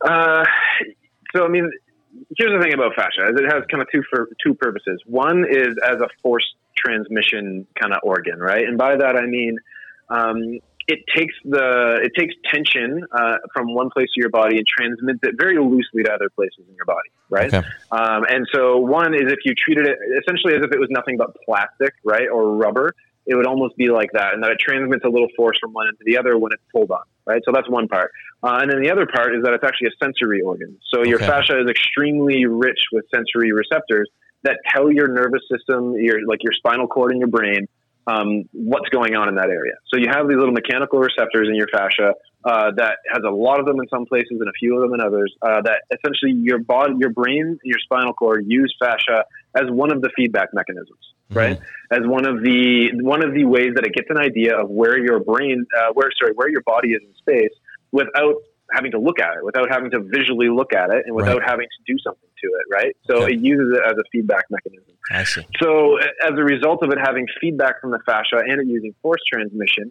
uh, generally, if you change the fascia, change the input to the fascia, you can change a little bit about how we move. And I say a little bit because there are other more powerful ways to do it. Okay. Um, but the fascia is a feedback mechanism and it's a force transmission mechanism. I So, um, you, you know, take that for what it might be. It, it, plays a role, but it's you know it's one ingredient in the giant soup of, of human movement. Right. It's just an ingredient that, for the most part, has been massively overlooked in the you know until you know recent decade or two decades or so. I see. Okay. So you use the word movement, and that's something that obviously is very important that I want to address. So, what actually is movement? What causes us to move? Like, is there uh, stimuli uh, that we apply or that we uh, that cause us to move? Like, how does that work for us? Well, what is movement? If we could boil it down. I know. That's a broad question. I know. I know. what Um, is movement? Yeah. Yeah, so I mean, assuming most people kind of know a little bit about what movement actually is, Mhm. human movement. I mean, I mean, the way it generally works is that um, we have two types of movement. We have voluntary movement and we have involuntary movement. And for the most part, uh, the vast majority of our movements are involuntary. Um, so if you're walking across the street, for instance, you don't have to go right hip flex, left hip extend, Right. right, shoulder flex, your left shoulder extend. You don't have to consciously think about all these things you don't have to think about breathing, which is a form of movement. You don't have to think about moving your eyes to read to, in order to do uh, in order to accomplish that Yeah. movement. So pretty well, almost every single thing that we do as a human, um, besides things like dreaming, uh, are movement. And Yeah. there's a reason that even when you dream, you You're accidentally moving. move. Yeah. right? Yeah, your body literally starts to twitch, and you accidentally, you know, kick someone out of your bed. Uh, Those sorts of things. yeah. Um, um, so anyway, the human movement, the vast majority of it's involuntary, and the vast majority of it is uh, controlled by our brain. So our brain and our spinal cord, for the most part, send these little electrical signals down our nerves that tell our, our muscles to contract, right, in some way, shape, or form. Um, and so, depending on how frequent those uh, signals are sent, and depending on how where they're sent to, um, it kind of all adds up into this big symphony that is human movement, right? So your brain will send a signal to your biceps to say, "I want you to flex the elbow." It won't say flex the elbow. It'll just say biceps on, Right. right? Right. and it'll right. activate a certain amount of motor units in your biceps, and your biceps will activate, and then your forearm will come closer to your upper arm, which is elbow flexion, Right. right? And so it's insanely complex, but that's the basic version of it Mhm. is that your brain sends information, or I shouldn't say information, it sends a signal down a nerve. Um, if it's a motor nerve, then it gets to the end. Um, a signal fires into that muscle. The muscle contracts. Uh, depending how often those signals are sent and how big of an area they're sent to, it'll be a forceful or minor contraction, right? Okay. And then the exact uh, other end of the spectrum is that your biceps uh, and everything else in the area, mostly like your joints and your fascia, have feedback mechanisms built in, so that your brain knows how far your elbow has been Right. and knows when to kind of shut it off, Mhm. right? And knows how to turn the whole thing down.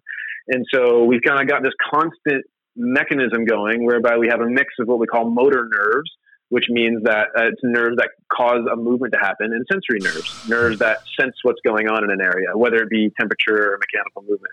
And so, movement in the human system is essentially created by this constant feedback mechanism from the sensory nerves and output mechanism from the motor nerves, all of it being interpreted uh, by your brain and kind of dialed up and down, dialed down by your brain. Right, right, and I think it, it, with all of that, uh, in terms of it as an explanation of what movement actually is, when I when someone thinks of movement, they think, okay, well, I need to, it's my limbs moving or my neck's turning left to right, but what's actually going on in the body is what's really important. And so, leading from all of that information, what I really want to ask from all of that also is that what is it that can cause that process of feedback loops um, and um, you know signals firing back and forth? What can cause it to either be more efficient or to slow down? Like I'm, I'm sure there's a multitude of things, but in terms of activity, uh, you know, if you can relate it to activity and the things you can do, what what what kind of things would affect that either more efficiently or slowing down that process? So pretty well everything we do, um, you know, for at least for you know a really broad answer to that. Um, so, for instance, pain changes massively. Um, whether that's pain that is caused by a painful input to your body, or pain that is caused from emotion, or pain that is caused from psychological distress, pain changes everything about how you move. Uh, so that's one part of it. Okay. Uh, hydration has a huge part of how we Mm. move, um, and then one of the one of the main regulators is the feedback that you get from your body. Okay. Um, and so for for instance, I mean, you there's a reason that when you go to kick a soccer ball, you don't blow your ACL, right? Because what's happening is as you as you follow through after you've kicked a soccer ball as hard as you can, your knee is going to stop extending eventually because what's happening is your hamstrings slowly lengthening out. Mm. It's slowly sending these signals back to your brain, being like, "We're getting close to the end of what we're capable of. You need to kind of you need to elastically pull this back." Pull it back. Gotcha. So a lot of that happens in your in your it, a lot of this happens in your spinal cord in that instance because it's reflex built. Um, but a huge part of how we operate in space is through feedback, mm-hmm. right? It's uh, so our body can, our brain can essentially tell our body what to do through sending these signals down to it, um, but it only knows if it actually achieved the task and how that task is going through feedback. Right. So pretty well anything that you can do that can put feedback into the system is going to change how you move. So that could be, um, it could be someone coaching you. It could be someone saying, do this. It could be you watching a video yourself. It could be a mirror. It could be someone touching you. It could be tape. It could be vibration. It could gotcha. be a foam roll. It could be how you're holding on to something. It could be that you have indigestion. It could be a right. whole bunch of these things. Pretty well any feedback that is sent into the body through any of the senses is going to be uh, fed into your brain and have some impact on how you move. I gotcha. Okay, so there you go. And you think you said it right there. All of these little things that provide our body feedback influences or impacts uh, how uh, we move. So if we can go yeah. right now and drill it down to these little tools again that we brought up earlier, um, whether they're the foam rollers or things, or uh, a, a, blade, a RockBlade or something, um, how does it affect the bodily process to produce this movement? At least what is the goal? What is it aiming to do? Yeah. So the most basic right? So it's it's providing a clarity to the brain about what is going on in the area. Okay. So I mean, there's and, and that is generally quite calming to the body. Mm-hmm. It, it, I mean, essentially, the vast majority of what you're getting from tools, a lot of the time, is, is it falls into that category of feedback, and the application of those tools will change the feedback a little bit. So, okay. for instance, uh, one of the reasons that people love vibration, like everybody freaking loves their their hyper ice, right? Like people just like I, have seen people catch those things on fire using Jesus, so much, really? right? And they're just like, oh shit, what? This is what happens when I use it for two hours straight, right? Yeah, uh, right. Um, uh, actually, to be honest, so right now I've got people, two or three different versions of vibration tools myself, different brands and things, but I've got two or three of them. Yeah. So and there's nothing wrong with that. People yeah. love them, but one of the interesting things is that vibration is actually unique in that it has uh, its own nerve pathway and it has mm. a unique representation in the brain, which is one of the reasons. Um, I shouldn't say it has a unique representation in the brain. That's not entirely true. It, okay. it, it, stimulates uh, a different kind of receptor than does stretch, than does compression, than does temperature, than does chemical issues, all these kind of things. And it just so happens that vibration for the vast majority of people is actually a, a calming feeling, meaning that it actually down regulates um, our sympathetic nervous system. It makes us feel a little calmer. It makes things feel looser and it dulls pain, okay. right? So pretty well any input that you can give the cate- uh, give to the body will fall into some kind of category of us being able to say this will probably feel good or this probably won't feel good, and this is how the body's likely to react to it. So with something like uh, a RockBlade, you can affect um, the shear between the different layers of fascia in the body, and you can actually change the input to the brain a little bit doing that. You can change the hydration of these tissues. You can change kind of the lube of the issues, the tissues, for lack of a better phrase, um, and you can change a lot about these things. Okay. What's been shown to happen for the vast majority of people is that almost every single one of these passive therapies, whether it be foam rolling, vibration, RockBlades, those sorts of things, they can make you feel better. Almost all of them can make you feel better, and almost all of them are, for the most part, temporary. Mm. And that's not a bad thing because people go, oh, why would I do it if it's temporary? Um, but that's one of the reasons that the vast majority of these things need to be matched with movement, right? right? It needs to be like you, and I remember you even taught this a little bit in the course, like if you're going to go and apply RockBlades to someone, or you're going to go and you know dig into someone with an elbow or get them to foam roll, you should probably be doing it and then moving because yeah. what you're doing is you're giving the body feedback, you're clarifying what's going on in the area, you're making the body feel less threatened, feel good about what's going on in that area. Now your job is to go use it, right? Because right. you altered, you know, one half of that equation because there's the motor half and there's the sensory half, and you know it's not perfectly simple like that, but when you've altered the sensory half to the point where the body really likes what's going on in that area, you now have the ability to go really express the best version of the motor half, mm-hmm. which is why people foam roll when they warm up. Because when they warm up, they realize if they foam roll a ton before they warm up, they move better and they Mhm. feel better, right?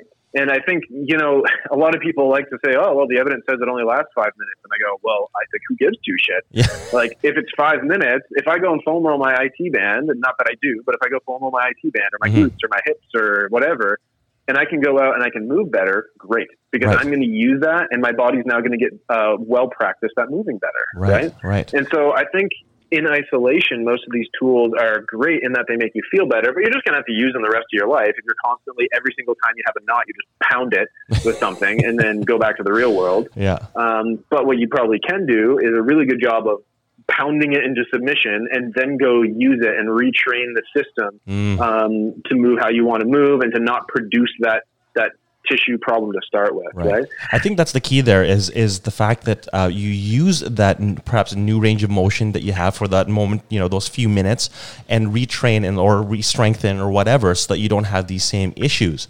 Um, but you also said something earlier about that it makes you uh, feel good, and therefore you do it, and then you know you have a bit more mobility, um, and and therefore you can go and move a little bit better. But what about uh, w- when people say, "Oh man, I went to the the RMT yesterday and they just beat the crap out of me, like uh, my dug their elbow into my shoulders or whatever," I'm like, "There's no way that that feels good."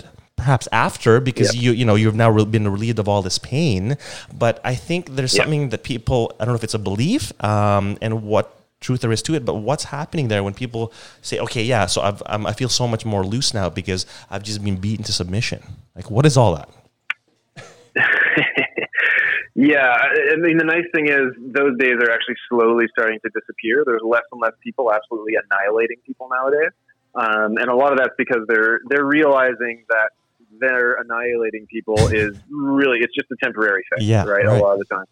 So one of there's, there's a few things to understand. So first, um, when you put that much force into the body, even when it's painful, um, you have the ability to kind of override the normal signals coming from that area. And you, if you take literally anything in the body long enough and you rub it long enough and you rub it hard enough, your body goes, okay, I'm sick of this shit. I just don't want to listen to it anymore. Yeah. And even though your your sensory system is sending signals from the area for 20 minutes straight, at the end of those 20 minutes, your brain goes, you know what? These signals have been coming from 20 minutes. I don't want to hear it anymore, and it just kind of turns the volume down. Yeah, right? It's right. almost like shutting the door on someone, and it's not. You know, it's clearly not that simple. Um, but when you get a repeated input into the body that's coming from an area that it starts to recognize, it actually your brain pays less attention to it right? Mm, okay. and so it's it's actually one of the reasons. Um, it's actually one of the reasons that it feels so much better to have someone else dig in Mhm. as opposed to digging in yourself. Because when you dig in yourself, like when you try to rub your own shoulders or give yourself a neck rub, it Right. never feels as good, even if you're putting just as much pressure as somebody else. And a lot of that is because your body is actually really well fine tuned to recognize your own touch and your own See. system through, uh, and a lot of that, if you produce the movement yourself, um, your your brain produ- you get this thing called an efferent copy, which is essentially your brain sends a copy of the expected feeling from the area to the area, Right. and for the most part, it makes it so that it's going. I'm expecting to hear this. I'm expecting to feel this. Right. I see. So when I do expect that or feel that, just ignore it. Mm, right? Gotcha. And so, uh, what ends up happening is your brain gets really, really good um, at listening to signals from the area that come from within, that come from you. But it's not really used to an RMT's elbow jamming into your ass cheek, right? It's not really used to someone jamming their thumbs into your traps, your Right. levator scap, or to your suboccipitals, or whatever. It's not used to that because it doesn't have an efferent copy. So passive movements, like passive therapies that go into the body, skip this efferent copy issue that we've got, whereby um, your brain is expecting to feel it. Mhm. So when you dig in on yourself, or when you move your own body, when you do something that is not an external implement or an external person doing it to you, your brain actually doesn't pay as close of attention to it Interesting. right? Your brain, which is you know neither good nor bad, but they're they're actually fundamentally different. So when you dig into the body, like have something external digging into the body, whether it be a ball, a foam roll, vibration, someone else's elbow, a massage therapist, a chiro, a physio, or whatever it is. Um, when you have any of these people digging into you, it actually is processed differently than you digging in on yourself, Gotcha. right? Gotcha. Because something that is created from within versus something that comes from the outside, they're actually processed kind of differently, right? And a lot of that is just the, the, the beauty and complexity of the human brain. Right, right. you know, if you were sitting right in front of me right now, what the question was. no, no, you answered it perfectly. But um, if you were sitting right in front of me right now, obviously uh, people know that we're on a phone call. But um, I've been nodding for five minutes. It's like, oh, okay, oh, okay. I've been. nodding to myself, just absorbing all this because it's if it's given me so much context to the knowledge that limited knowledge, obviously that I have, and uh, I can now kind of apply it on a broader scale because of now this more specific understandings that you are being able to explain as to why we do these things. And so let, us circle Yeah. back now to the specific tools because I think uh, in terms of listeners, okay, they've heard all of this stuff, but okay, well tell me will I, will this help me then? Is it is it valid? Is it useful? So let's start with um, what is kin tape first of all? What does kin, uh, kinesiology tape do? Because i've got a lot of clients or members uh, in the group fitness uh, you know classes that i teach uh, that have kin tape. And you know they say my physio put it on and i have to wear it for a week and all these different things. What is the purpose and how would it help movement based on what we've just talked about Yeah, so um, I mean, kinesiology tape is a sh- is a stretchy tape. It's not all that stretchy, uh, but it's a stretchy tape that you can apply to the skin and you can leave on for a couple days at a time, right? And Right. so people have probably seen it. It showed up in the Olympics in 2012 in spades. Everybody was wearing it. Um, it's usually colorful and applied to like a shoulder, a low back, and knee, something like that. Um, but it's applied to a lot of other things as well. So kinesiology tape is, is left on the skin, and a lot of it, in the most basic sense, is actually just meant to change the feedback in an area, right? There's other things going on too with the way that fluid flows, um, but for the most part, it's meant to just change the feedback in the area. okay And having a novel stimulus fed to an area is actually very soothing to the body. There's a reason that when we stub our toe, we rub it, right? Right. There's a reason that when we like when we get a paper cut, we go ah, we pull it into ourselves and we touch it and we grab everything but the cut itself around it, kind of go ah, God, right? right right When we hurt ourselves, we don't actually take it and throw it away from us, right? Kind of go, oh, and like take our foot and throw it in the air in front of us. like we go, ah, and we pull it in and we touch it. right And a lot of that's because touch is actually soothing to the nervous Mhm. system. Touch actually makes things feel better. And any kind of novel input that our body isn't used to getting day in and day out, as long as it's not painful, it really likes. There's a, like, that's just the reality of it. Yeah, so yeah, our yeah. brain does a really good job of, of forgetting the inputs that we get every single day, which Mhm. is why we don't notice that we're wearing clothing right right? Like right. our body's just like, oh yeah, t-shirt, got it, seen this one before. Yeah. Disregard, Yeah, don't need that information, Right. Right? But it's not used. It's not used to someone rubbing your shoulders. So when someone rubs your shoulders, you're like, oh yeah, right right? or when someone does you any kind of pain. So when you take any kind of area that's got an issue or any kind of pain coming from it, and you put a novel input into the area, no matter Mm. what that novel input is, it's going to help it feel better. Gotcha. It's not going to necessarily help to change the problem, but it's going to help it feel better. gotcha But the nice thing is, when things feel better, they move better. When people move better, they feel better about the problem. And Right. a lot of the time, it'll help them in the healing process. Right, right. Love that. Um, so, from again my limited understanding, I thought kin was just to hold, you know, certain, you know, you know, the skin into one into one area and to uh, just allow a little range of motion given an injury. Now, is that if again a simplistic way of putting uh, one of the functions of kin? Uh, yeah, that'd be one of the functions of kin tape. But the thing is, if you've ever actually used kinesiology tape like extensively, Mhm. you realize it's pretty flimsy, Okay. right? Like compared to the strength that you've got built into a muscle, compared to the strength you've got built into tendons and those sorts of things, it can change a little bit about how you move mechanically. It's going to change a heck of a lot more about how you move through the feedback to the nervous system, right? Okay. So it's not going to change like a ton mechanically, but you will behave differently as a result of having it on Gotcha. right? So I think a lot of the time we need to remember that like we're built like the machine that we move around is like it, it's it's pulleys and levers, right? Mhm. Like it's just muscles pulling on bones is the most basic sense. But the main controller of that is our brain. And a lot of the time when we put something as flimsy as kinesiology tape on our system, right? Like and we move better, it's not because that kinesiology tape is magically moving the muscles for us. It's not mechanically moving levers Gotcha. it's making the brain usually a little bit better at moving in a way that is a little less uncomfortable or is a little more optimal in some way. And so it's a really like that's one of the reasons I hound on feedback a lot of the time because Mhm. feedback is the main mechanism, um, like neurological input, non-threatening, high-fidelity neurological input to the system is one of the main ways that a huge amount of our um, a huge amount of our tools work. Right. Right. Is they just literally they, they give our brain really good information with which to make decisions about movement and pain, Mm-hmm. and then our brain does the rest of the work. I think that's going to be a huge takeaway from this uh, because I think uh, because the mechanical movement of sitting on a foam roller to release the glutes or activate, uh, you know, certain other things, um, because it's a mechanical movement. Um, the benefit isn't really coming from the mechanical part of what you're doing, but like you're saying, the the stimulation of uh, the the brain or the feelings that you get from it that allows you to feel better and therefore move better right? There's the there's the distinction I think. And when I went to the RockBlade Yeah. uh, cert, you know, what I learned from you was that there is this distinction, and um, really the benefit is coming from the neurological side and not necessarily the mechanical side. Because I think to make those mechanical alterations in muscle tissue takes quite a bit more force than me sitting on a, a ball will ever create, right? Oh yeah, it, it takes it would take years of a mass amount of force to change the actual physical properties of a muscle or any of the connective tissue, Mhm. right? And I know people that have done it.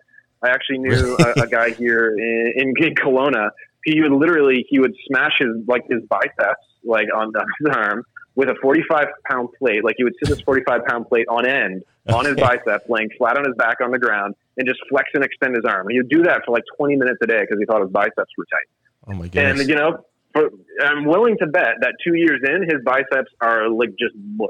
And sure enough, you touch them and they feel like foam, right? Right. They didn't feel like a muscle. Jeez. And there's a good chance he made a difference. Right. But like honestly, like getting a lacrosse ball or a foam roll or a thumper or a, like a vibration device into your glutes or into your hip or into Right. your like neck or traps or something, very unlikely it's making a mechanical difference at all, right? Gotcha. It might be making a little difference in the way the chemicals in the area behave, might make a difference, and a few other things. It's more than likely a change in your nervous system and how it's perceiving and behaving. Gotcha. Um, there's almost no chance that it's changing anything else.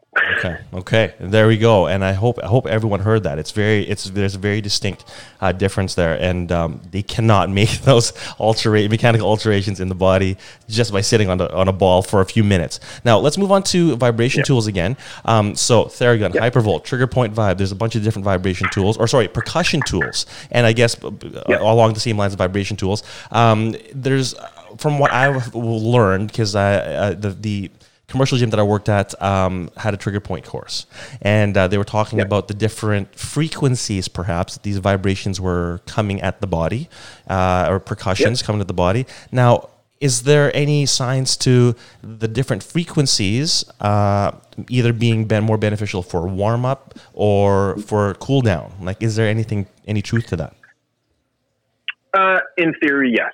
Uh, the reason I say in, in theory, yes, is Mhm. because we like to look at them as if they're silos, as if they're categories. Like, oh, Gotcha. you vibrate uh, in this range and it does this, and this range and it does this. And it, I mean, he's not wrong. Like, I'm literally, I'm standing in front of my bookcase right now, kind of pacing the floor, and I've got a 2,000 page textbook Yeah. called Principles of Neuroscience by Kandel and Schwartz. Okay. Um, and you can look up in this textbook the different mechanical receptors that you have throughout your body and the, Mm, the, the vibration frequencies that stimulate them. Like it's a pretty pretty standard kind of knowledge set is different types of vibration and different types of pressure stimulating different receptors in your body. Okay. But with that being said, the vast majority of these tools are like they're they're not that fine tuned Okay. right? Like it, some of them are, and, and I appreciate a lot of them, and I think that they're great. But in the most basic sense, Right. like almost any kind of vibration that falls into the range of it being comfortable to apply to the human body is going to stimulate a lot of these different receptors, right?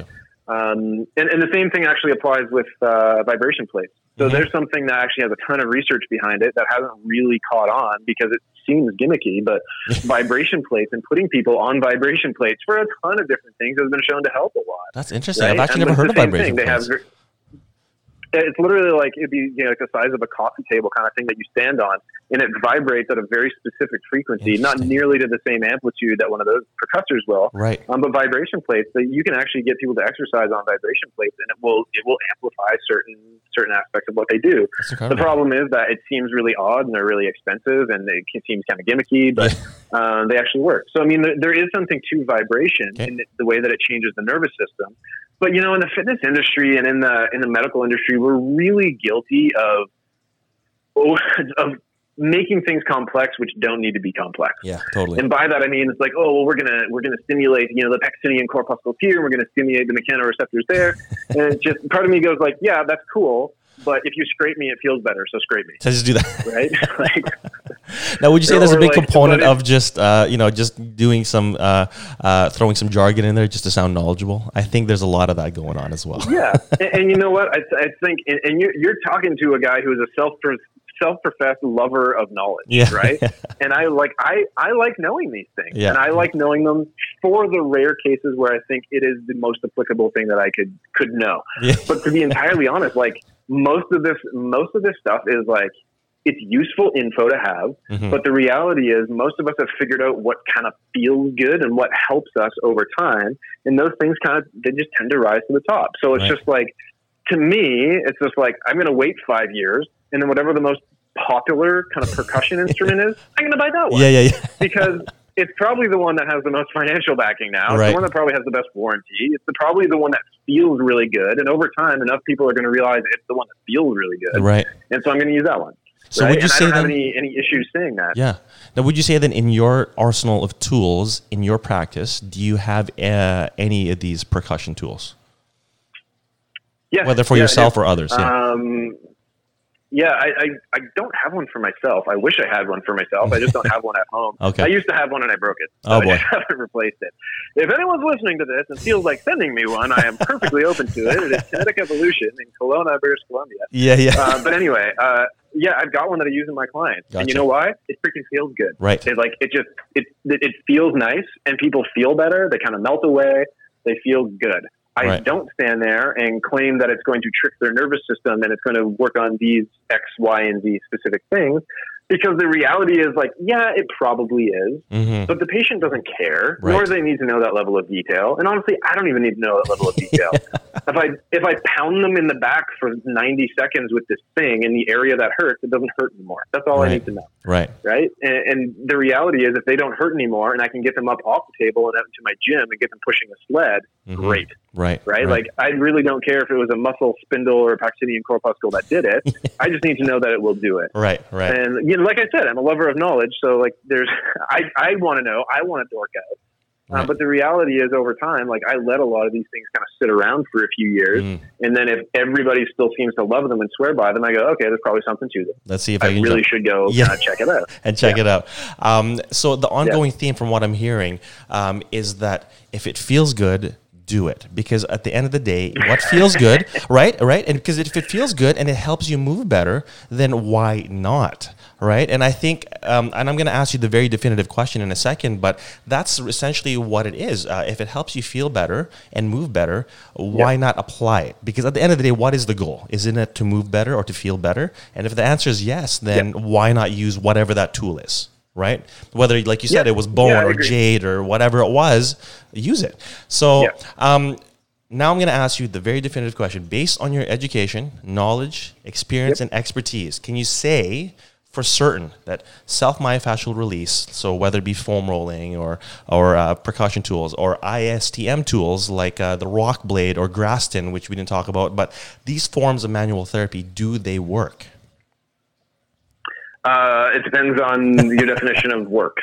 All right. And, and the reason I'm saying that is, is because like it works for what? Like Mm. it, I would definitively say yes, they make you feel better.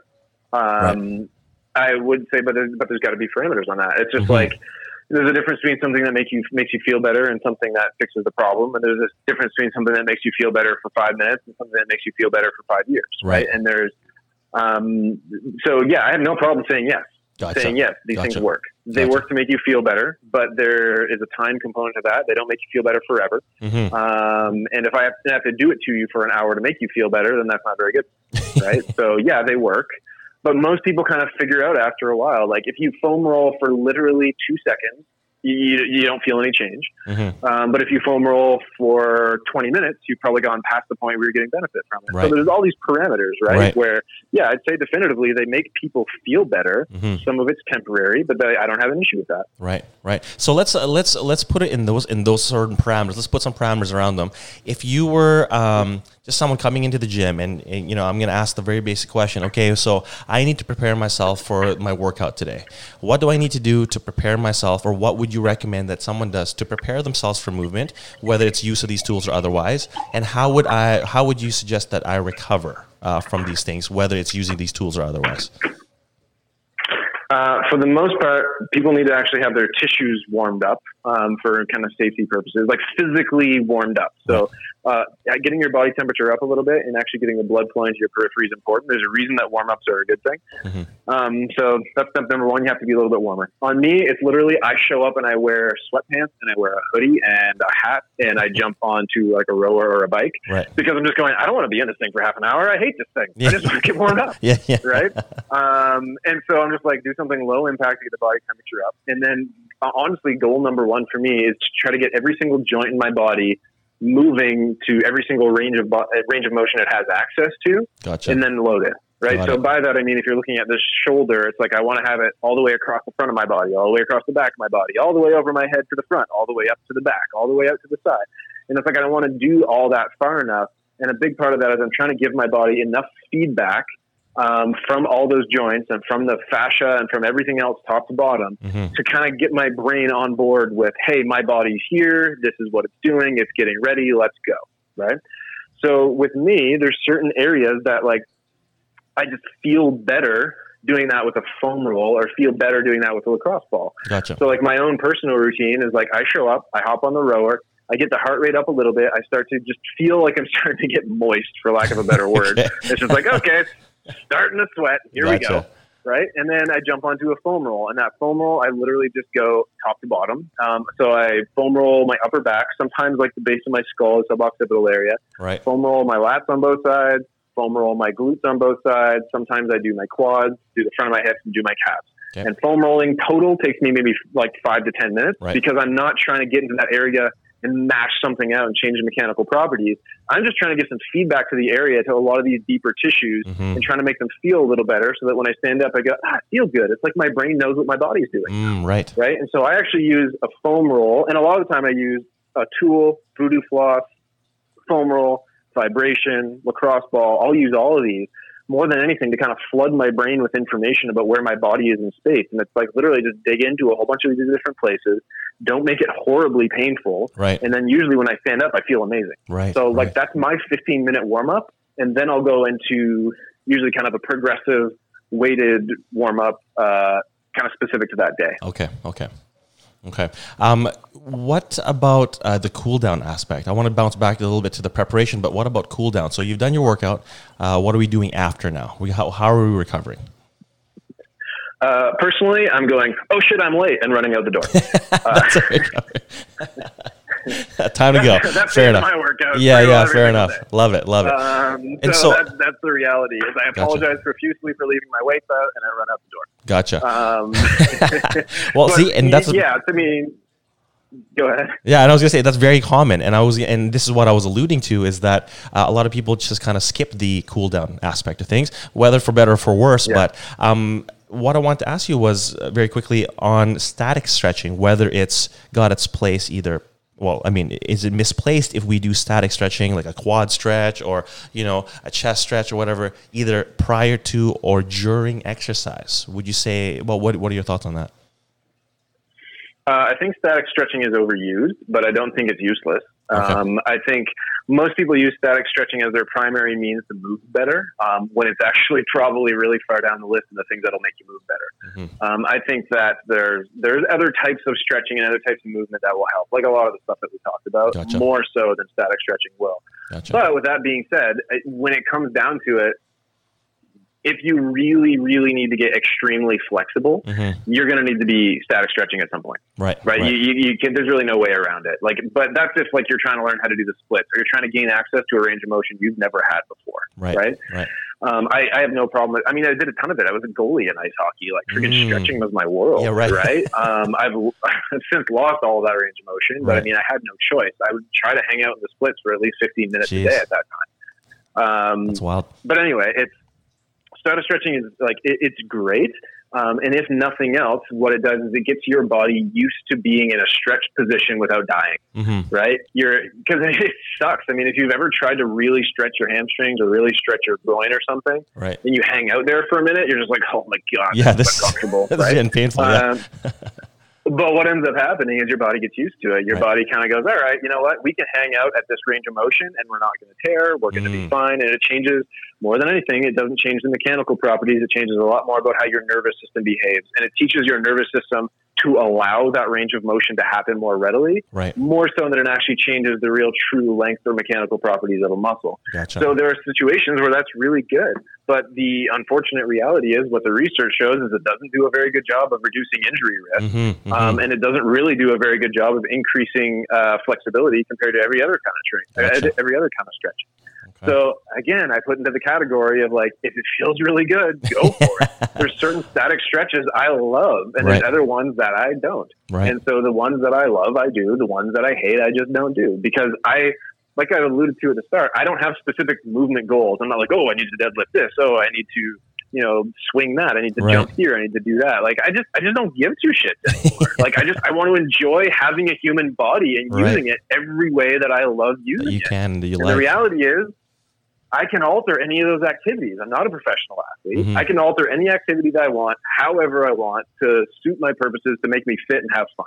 Mhm, right? mhm, mhm. And it's really nice to be able to do that. So if I needed to learn how to do the splits again for some unknown reason, Yeah. I would get right back into static stretching. Right. Right. Right? Love it. I would have no choice because I'd have to it would take me a while to get back to it. But I have no other reason to do it. So I Right. don't really do it all that often. All right. So I wanna, um, I want to be mindful of time. Obviously, I know you, you've um, you've committed some time for me, and which I really appreciate. I want to wrap up just the, the the topic about these these tools, and that there is a place for them. I think I want to just summarize that and say there is a place for them um, uh, for you know for movement. Uh, it does help, um, but uh, in in uh, specific applications and understanding what and how it benefits you and what it's doing, there is a place for them. I think that's kind of how I want to sum this one up. Uh, that's and again, if it makes you feel good and you move better, then why not? right? Yeah, man. I mean, Yeah. I, I use them every day in the clinic. I, Yeah. I do. It's funny because we talked about two things that I use. Um, yeah, literally every single day. I use these tools. Like I, it's it's funny because I don't work for RockTape anymore, but I, Right. I still use RockBlades. Rock plates. right? Like I, I still use them. I still think that they're valuable tools, Mhm. and I use vibration, right? I use percussion. I guess I should should call it, right? Mhm. I use those things because I think they, I think they work, and I think that they they help people feel better. They help people move better, um, and people like them. Right. And for the most part, as long as I'm not framing those tools and that. Uh, Pretty well anything I use, as long as I'm not framing it in a way to make people feel like it's the only thing that will ever help them, and I'm not and I'm not feeding into people's dysfunction by the way I talk about it. Mhm. Have at it, man. Like use use whatever you want. But I think that those have a fair amount of evidence to show that they can be part of you know people's healing journey and they can make people feel better. I love it. I love it. Now I want to shift gears a little bit now. Um, again, being mindful of time, uh, I want to just I want people to kind of know a little bit more about you. So obviously you have this vast amount of knowledge, but just you as a human being. Um, obviously you've got so many things going on, um, and like you said, I think you have a very interesting life. You like to um, you know dabble in so many different things and experience and learn. So I just want to learn a little bit more about you, and hopefully um, some of the listeners can have some takeaways from it as well. So uh, a few questions for you. Um, what is the wisest thing you have ever heard someone say? uh, honestly, I, I, don't know because I think That's a tough wisdom is always a little bit more about a little more about hindsight. Gotcha. Um, but I actually, um, I had my father just last year tell me something that was the first time in a long time someone's really caught me off guard. Okay. Um, and it was because it was so obviously true. And you know, to this day, I refer to you refer to it as the no statue speech. And essentially, what he said um, was, he, it sounds horrible, and it sounds like the opposite of what a father should say. Right. But if you knew the context of our relationship, you'd understand Okay. is he essentially looked me straight in the eye and he said, "No one's building a statue of Benjamin Stevens when you die, Mm. right?" And it was kind of like, "Thanks, Dad." Yeah, you're right. Thanks, man. um, he's like, it- but I mean, and the, the the reason that he said that was because he essentially said, "You got to remember who's important in your life." Mhm. He's like, "You can you can try all you want to be really very minorly important to a whole lot of people." But just remember, you are extremely important to a select few people, Right. and make sure those people are always the people that come first. That is so interesting. And it it is one of those speeches where I think you know in today's day and age, and I'm guilty of this. we all kind of like to think that we're building an online reputation, and we all like to think that we're going to be an influencer in some day, and I like to think that we're changing our industry, or we like to think that we're well connected and networked. But the reality is, if I dropped off the face of this planet today, there's five to ten people in my life whose lives would be permanently altered by me disappearing, mm-hmm. And nobody else. Mm-hmm. Everybody else would be like, "Oh wow, I can't believe that guy's gone. That sucks, right?" But then right. they get on with it. Right. And, and, the reality is, there's so few people in this world that are going to have town squares named after them, that are going to have statues built after right. them, that it's so important for for most people, myself specifically, to remember no one's out there building statues after you, man. And it's it's a kind of a it's a reprioritization to right. be like, hey, you know, stop sacrificing the really important things to go try to pretend someone's going to build a statue of Ben Stevens. That's, right? that's like, really interesting. It's a it's a it's a prioritize. I've literally got the newspaper article that my dad like clipped out of the newspaper sitting right wow. beside me about this. Um, and it was just kind of like a it was it was sobering, right? Because yeah, I'm absolutely. really guilty of wanting to do cool stuff and always wanting knowledge and always wanting to be out there and wrestling with the world. And there's definitely been times where I've kind of let my attention to my family slip. I've let my attention to my personal health slip. Mm-hmm. I've let my attention to the things that really truly matter in life kind of slip away um, because I was acting as if I was, you know, some kind of celebrity or someone important. And the reality is, yeah. I'm not that important. I'm yeah, really yeah. important to my daughter. I'm really important to my wife. I'm really important to my parents, to my siblings, to a select few friends. I'm not that important to everybody else. Yeah. I'm just here to help and do some cool stuff and to inspire people and live to the fullness, fullness of my life. But the reality is, no one's building a statue to me. The people who are really important need to be really important. Right, right. Hey, but you never know, though. I mean, you never know. You got a few years left. Maybe a statue will be built in Kelowna for you. Who knows? yeah, that's not counter. Well, the, the, funny thing is, the funny. Yeah, oh, I, I agree. part of me is like, Dad, you don't know that no one's exactly. statue, right? Like, just watch me. Right, uh, exactly. But you know, the the reality of it is, um, that's not an outcome I can control. Right, that's not absolutely. something I can do anything about. I can't go and request that people perceive me as important. All I can do is live to the fullness of my life, collect a, uh, you know, elevate the collective human experience, and keep the really important people in my life very important to me. Um, and I think that actually allows me to be a fuller version of myself. And in all likelihood, is going to make it more likely someone's going to want to build a statue of me because they're going to think I'm pretty cool. That's awesome. all right, I got another one for you. Ready? Um, so, co- if you complete this sentence, if you really, really, really knew me, Dr. Benjamin Stevens, you would know that. Uh, I have no idea. I actually thought on that one. Yeah, yeah. if, if, if, you if you really really knew me, you probably know how much I care. Gotcha. Um, and, and the the reason I say that is because I spent most of my life uh, with a, a very I guess stoic exterior. Mm-hmm. Um, like you know, like I, I, always wanted to put across that persona of like, oh yeah, I don't give two shits, right? And mm-hmm. it's just like not like not flippantly, but I, I I always pretended like I wasn't impacted by the things going on around mm. me, and I mm. always pretended like I was really self-led, and and I am quite self-led com- compared to a lot of people, yeah. but I think the people that really know me know how extremely much I care about the people around me and how I do anything and go out of my way for those people around me. And I do. Um, but there's so few people that know me that well that mm-hmm. most people kind of look at me and go, "Oh, yeah, he's just a dude who's having fun. He doesn't give two fucks about it." He's too chill. Yeah, it doesn't matter. I got you. Yeah, just too chill. He doesn't care. But yeah. I mean, the reality is, if you really, really, really knew me, you would know that like you know I like I I have no problem admitting that I've I've cried a lot in my life mm-hmm. and a lot of it's over stuff that has nothing to do with me like I care so much about people around me um, and amazing. it makes me, you know, vulnerable to certain things, but it, it, also it's where the reward comes from. Right. When you really, really care about people, that's where so much of the reward of life comes from. Yeah, yeah, and absolutely. so yeah, if you really knew me, you'd know how much I really care. I love that. I freaking love that, man. I think um, I can totally echo that, and I think I'm a bit earlier in that journey. Um, I've been obviously a personal trainer for you know a few years now, but I think, and you even said, well, you know, the reason why people become personal trainers is because they love moving, but perhaps part of it is because they love helping people and that definitely is a yep. big part of it for me what is this podcast for i mean i love all the gadgets and technology but at the end of the day i love sharing people's stories like yours uh, and helping people learn yep. and be better people and i think um, the fact that you know you really care about people i think that's amazing that that's a driving force behind who you are yeah it's funny because I think it's really easy. I think most people care more than they care to admit. Mhm, mhm. Um, frankly, I, I think most people do. I think most of us hate confrontation because we hate feeling like we let someone down. Mhm. You know, and we really don't like the things that really give us anxiety in our life. The vast majority of the time are relative to other people. Yeah. It's like, what are other people going to think? Or like, oh man, I can't believe I, you know, did this to that person, or just like, oh, that person pissed me off.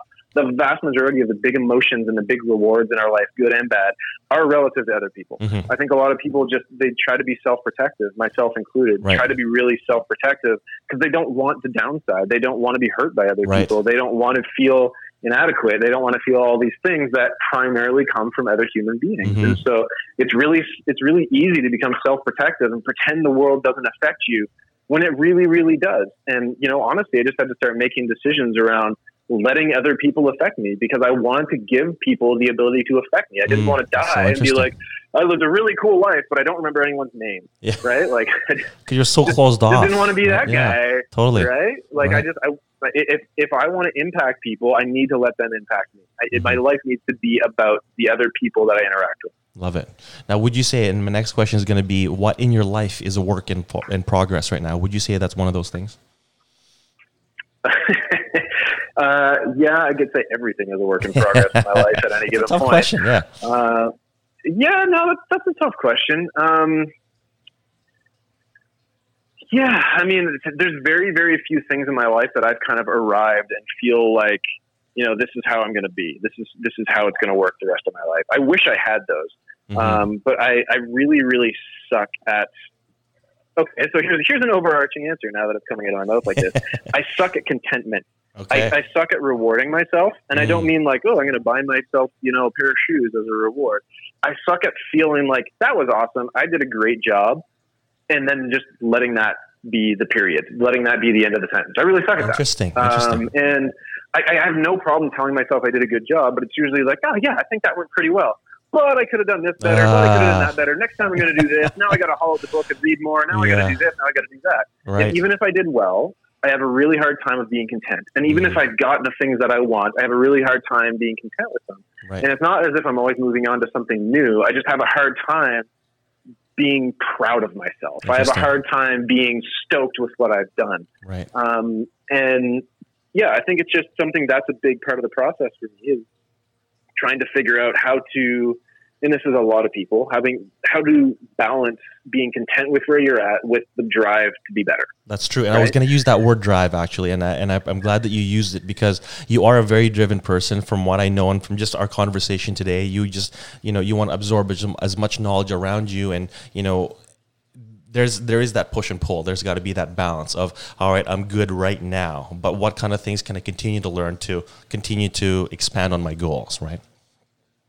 Yeah, and and the funny thing is, I've always like, I, I, I'm in previous years, I'd say I didn't know that I needed both. I kind of thought I only needed the drive, um, and I and I managed to, however it worked out that way, I managed to somehow arrive at a place in my life where I was extremely driven, but also just didn't really like myself very much and I think that's not a good place to be. Mhm. Um, and I think they're like, I think a lot of people don't like themselves and aren't driven, and that's a dangerous. place Right, be. You absolutely. know, I think that's, I think that's called depression. Mm-hmm. Um, but I, I, you know, I I have no problem with being driven. I don't know where it came from. I don't know how, but I've always wanted to do cool stuff. I've always wanted to do big things. I've always had this kind of starry-eyed desire to get out and really wrestle with the world. right. Um, but I found myself constantly framing everything I did as a failure, Mhm. not beating myself up about it, but being like, oh, it could have been better. Oh, it could have been this. Oh, Right. it could have been that.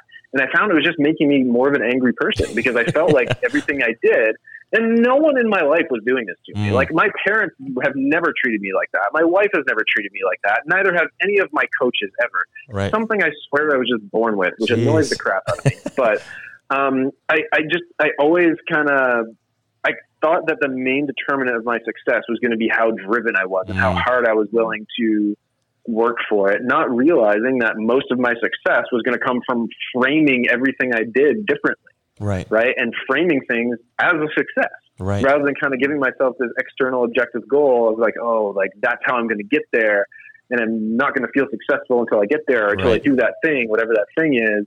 um, it started, you know, kind of had to change things to the, process being part of the reward and feeling like I'm doing a good job every step of the way Right. and feeling like success is going about the process how I want to go about it rather than success is the goal itself at the end. Love it. I Right. love it. And that's that's something I've, I've that's a huge process for me Gotcha. because I have a really hard time. I literally had a conversation 48 hours ago with my wife about this Mm, because I was just like, God, I'm having a hard time because I really want to do this, really want to go do that, really want to get to this spot. And she just sits there shaking her head at me, being like, shocker, Yeah. right? Because we've been married for 15 years. And she looks at me and she just shakes her head now. And she goes, I know. Like, you don't even have to tell me. I know there's something in your head that you want to do that is extravagantly far beyond what you're capable of right now. You don't even have to tell me what it is. Right? she knows you pretty well. I'm, yeah. I'm fresh and married too, really so we're we're we're uh, not even a year in now. So, and of course, I said as I told you my uh, yeah, man. thank you. So, 15 years down the road, perhaps I'll have another conversation with you, and we'll see where we're at, and uh, if if I'm on the same level as you and your wife in terms of just her knowing you on that on that level. Oh, yeah. She knows me inside and out. That's amazing. All right, what are you most proud of right now that people don't know about? Uh, honestly, my wife and daughter. Love it. um, it, it's yeah, man. I think there's something. The people that know you the best. I think there's a lot to be said for the people that know you the best, thinking Mhm. the world of you. Um, and I think the world of my wife, and I think That's the world of my daughter, and they're and she's four. And to be entirely honest, I think that they think the world of me, and I don't. and I, it, it makes me really proud. You know, it makes me teary eyed thinking of that because Mm-hmm. I just go like everything else that we do in the world, um, through our professional careers, through our hobbies, through whatever it is, we have a really, most of us have this accidental intent of trying to control how we're perceived. Mm-hmm. A lot of us try to do almost everything because we want to be perceived a certain way. We want people to think we're successful or athletic or happy or, you know, whatever. We, we kind of want our desires of ourselves to be perceived as already present in other people's eyes. Yeah, yeah. And the, the people that see through that invariably are just the people that see you every single Every day. day. They know whether or not you're actually successful. Right. They know whether or not you're actually happy. They know whether or not you're actually treating yourself the way you should. They know how you actually talk about other human beings Mhm. when they're not in the room, right? And the thing I'm most proud of is the fact that I have an amazing relationship with my wife and daughter. And it's 15 years in with my wife of marriage, two years of dating before that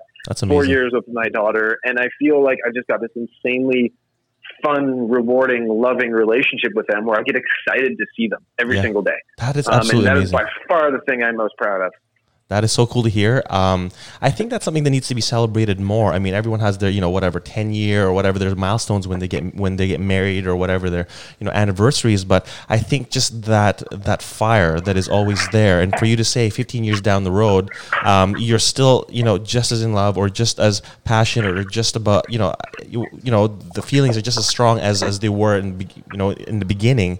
Um, I think that's even just another lesson for everyone out there is that, um, and like you said before, uh, the people who are closest to you are the ones that you should be caring about the most. No statue is going to be built, right, by other people. Yeah, you know, So- unless my wife randomly becomes a statue builder. yeah. Love it. All right. I got a couple easy ones for you. We're going to rapid fire through these ones. Go I have three big questions that I'm going to ask for you at the end. How do you like your eggs? Over easy. Over easy. All right. You're the first over easy. I think we have a poached. We have a few sunny sides. All right. Over easy. Love it. Uh, winter, spring, summer, or fall? Winter. Winter. All right. As you said earlier, snowboarding, right? All right. Uh, yeah, no, actually, I like winter primarily because everyone else hates it. Ah, And I'm not saying that to be contradictory. Mm. I just feel like you really see who's like who someone is in the winter. When the when the roads are covered in snow, Oh. it's freezing outside, it's slippery, and everyone's bitching about the weather. that's when you can tell who someone really is. Yeah, yeah, totally, totally. That's so funny. And you know what? Um, especially in Vancouver, because I, I'm not sure. I'm sure you knew, but we had a decent dumping here of snow in the last couple of weeks, and I've got a vehicle that I can get around in the snow. I didn't historically. I've always had something that you couldn't really drive in the snow, but now I do, and I love the winter. So it's completely shifted my my way of thinking in terms of you know you know the winter months.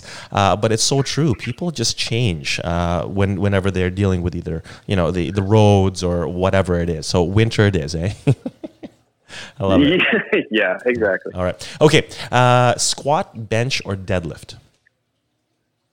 Uh, deadlift. Gotcha. Perfect.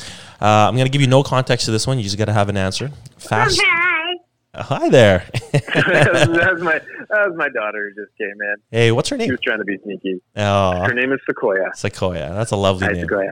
I see. Oh. All right, All go right, ahead, we're almost done. We got to let dad go. We got to let dad go. All right, so here's a few more. Fast or slow? No context.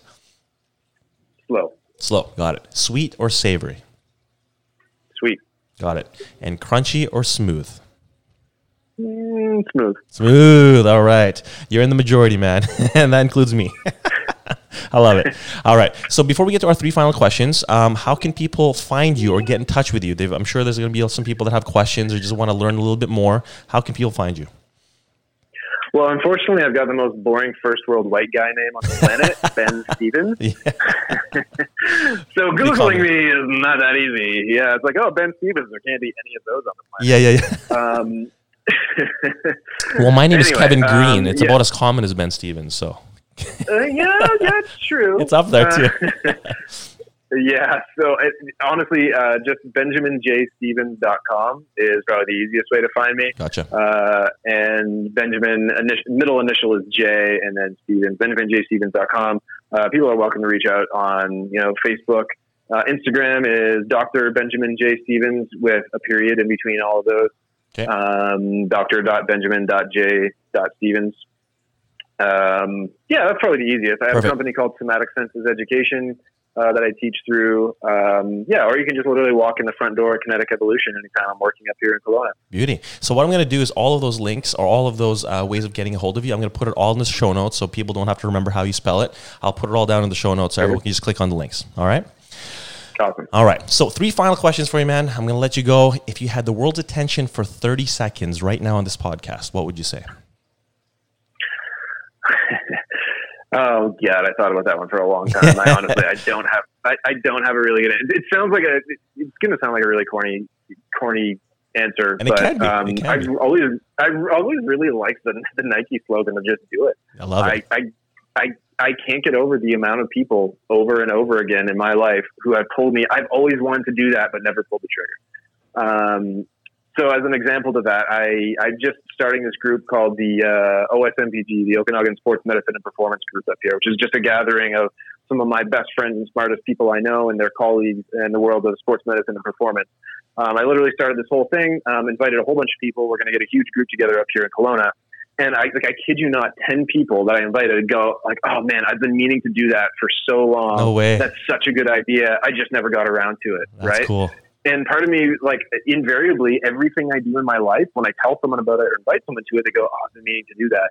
And part of me is like, "Just Why do it." you? Like, Yeah. why? Why not, dude? Yeah. Like, I've got five jobs and a family, right? Right. Like, there's no reason you couldn't do it. And so it's, yeah. I mean, for the most part, I one of the messages I I cannot get across to enough people is like, whatever you're thinking of doing, whatever the most extravagant thing is you got inside you, we need it. So just do it. Mm-hmm, mm-hmm. I love that. I love that, and I and I and I 100% agree with you. And it can be as cliche as can be, but I think it's something that we need to kind of really, really think about. And uh, our inhibitions allow us to dictate, or allow you know, we allow the, our inhibitions to dictate how we move on with our lives. And I think the notion of just doing it um, and just going for something, and you know, so what if you fail, right? Uh, you figure it out as you go along, but just try. Love it. Okay, so if someone could ask you one question that you wish you could be asked, what would that question be? Hmm, I don't know. I, I feel like I've got a punt on this question because Gotcha. I really, I, I really don't know. Yeah. Um, I find a way to answer questions that other people ask me in a way that I pretend they didn't even ask that question. So got it. I got it. a lot of the time, people ask me a question, and I go, "So I'm going to answer a question that I have in my brain." Yeah, yeah, yeah. What you just asked me. Uh, No, and, and these are tough way of yeah. redirecting conversations that Yeah, way. yeah, I yeah, I, I honestly, I, I don't know. I, I honestly just wish people would ask the questions that they really want, Mm-hmm, mm-hmm, mm-hmm. right? And that's why a I asked people, you. They beat, ar- they beat around the bush, Yeah, man. Like people, people are afraid of intimacy, and people are Mhm. afraid of genuine answers, and people are afraid of answers that they don't want to know, Right. right? And you know, it, it's not a specific answer; it's just going to be person specific. It's like ask the question, ask the question you really want the answer to, Mhm. not a question that's going to give you an indication of the answer. Right. the one you really want to know. Right. Get to the point. Right. love it. Yeah. I love it. Okay, so before I ask you the final question, I just want to acknowledge you, uh, Dr. Benjamin Stevens, for coming on, first of all, and speaking with me. Um, there was so much information, even for me. Um, some of it was a little bit over my head. Obviously, uh, this is something that you do and you're so passionate about, and I can tell that um, this is uh, something that you love doing and that you'll continue to do. And I really hope that uh, we can, you know, whether work again in the future, work together again in the future, or I can pick your brain again because you have just this immense amount of knowledge that um, I, I, can only hope to uh, have a fraction of as I continue on this journey. And I think my listeners will really appreciate um, the fact that you were able to share um, your knowledge today. So thank you for being here. You're very welcome, sir. Thanks Appreciate for having it, me. All right, here, here's your last question. Uh, what is your definition of living your best and fittest life? It's going to be person specific, man. I mean, yeah. uh, to some people, it's going to mean deadlifting 500 pounds or mm-hmm. 600 pounds or 800 pounds. To to other people, it's going to mean picking up their grandkids. Right. Um, and so, you know, again, I'm probably going to give it it depends kind of answer. Yeah. But my my my personal my personal version yep. of that is I want to be able to wake up every morning excited for what I'm about to do and physically, mentally, emotionally, and spiritually capable of doing it. Mm-hmm. That's perfect. That's perfect. That's exactly what we were asking for. That's awesome, man. Okay, Dr. Benjamin Stevens, thank you so much for being here. It's not a problem, sir. Take care. All right. All right, guys, that is my interview with Dr. Benjamin Stevens. I gotta be honest, there were so many instances where I felt like the subject matter was over my head in some ways. And uh, even with the questions, I felt like I was asking questions perhaps a third grader would be asking. Uh, but that is exactly why I wanted to have Dr. Stevens on to talk me through it. He's so incredibly knowledgeable on all things related to the body, whether it be anatomy or movement, and it was just so awesome to learn so much from him during our conversation. Honestly, I could have kept, uh, kept talking to him for another two hours and uh, asked him so much more. He's just so passionate about what he does, and I would love to pick his brain again one of these days. Uh, I want to thank you again, Dr. Stevens, for sharing your immense wealth of knowledge with us, and hopefully was able to answer the question for you guys. So, does foam rolling and using vibration therapy, kin tape, all of that, do they help us perform physical activity better? What do you think? Are you going to continue to use these tools as part of your warm up or cool down routine? Let me know. All right, Fit United fam, uh, this is my fun and unique way of serving you guys that doesn't require you to be sitting at your phone scrolling up and down mindlessly. You can listen on the go while you're commuting or during your workout, walking the dog, washing your dishes, whatever. I love communicating and being able to talk and listen to you guys, and that's what gets me fired up every day. So, with that in mind, if you have any topic suggestions for the podcast or have any questions or comments, please send me a message on Facebook.com forward slash fitunited.show on Instagram at kevingreen.fitness or at fitunited.show or on our website, guys, fitunited.show. You can now listen to the podcast directly on the site, guys. How awesome is that? Also, please don't forget to subscribe on your favorite podcast app and please leave me a rating and review. This is how I know I'm bringing value to you guys and how I can continue to do so and serving you in the best way that I can. If you found this helpful or insightful, and if you learned something from Dr. Stevens in this episode, or you know somebody who would appreciate hearing my conversation with him, please share it. I believe sharing these lessons we learn from one another is the best way to always be improving one day at a time. Lastly, guys, please join the Fit United Podcast VIP.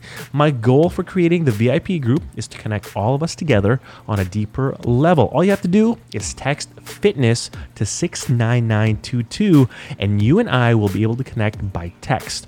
As part of this VIP community, I'll give you access to exclusive content reserved just for you in the VIP. So as content rolls out, you'll know about it first and be able to enter giveaways and things like that before anybody else.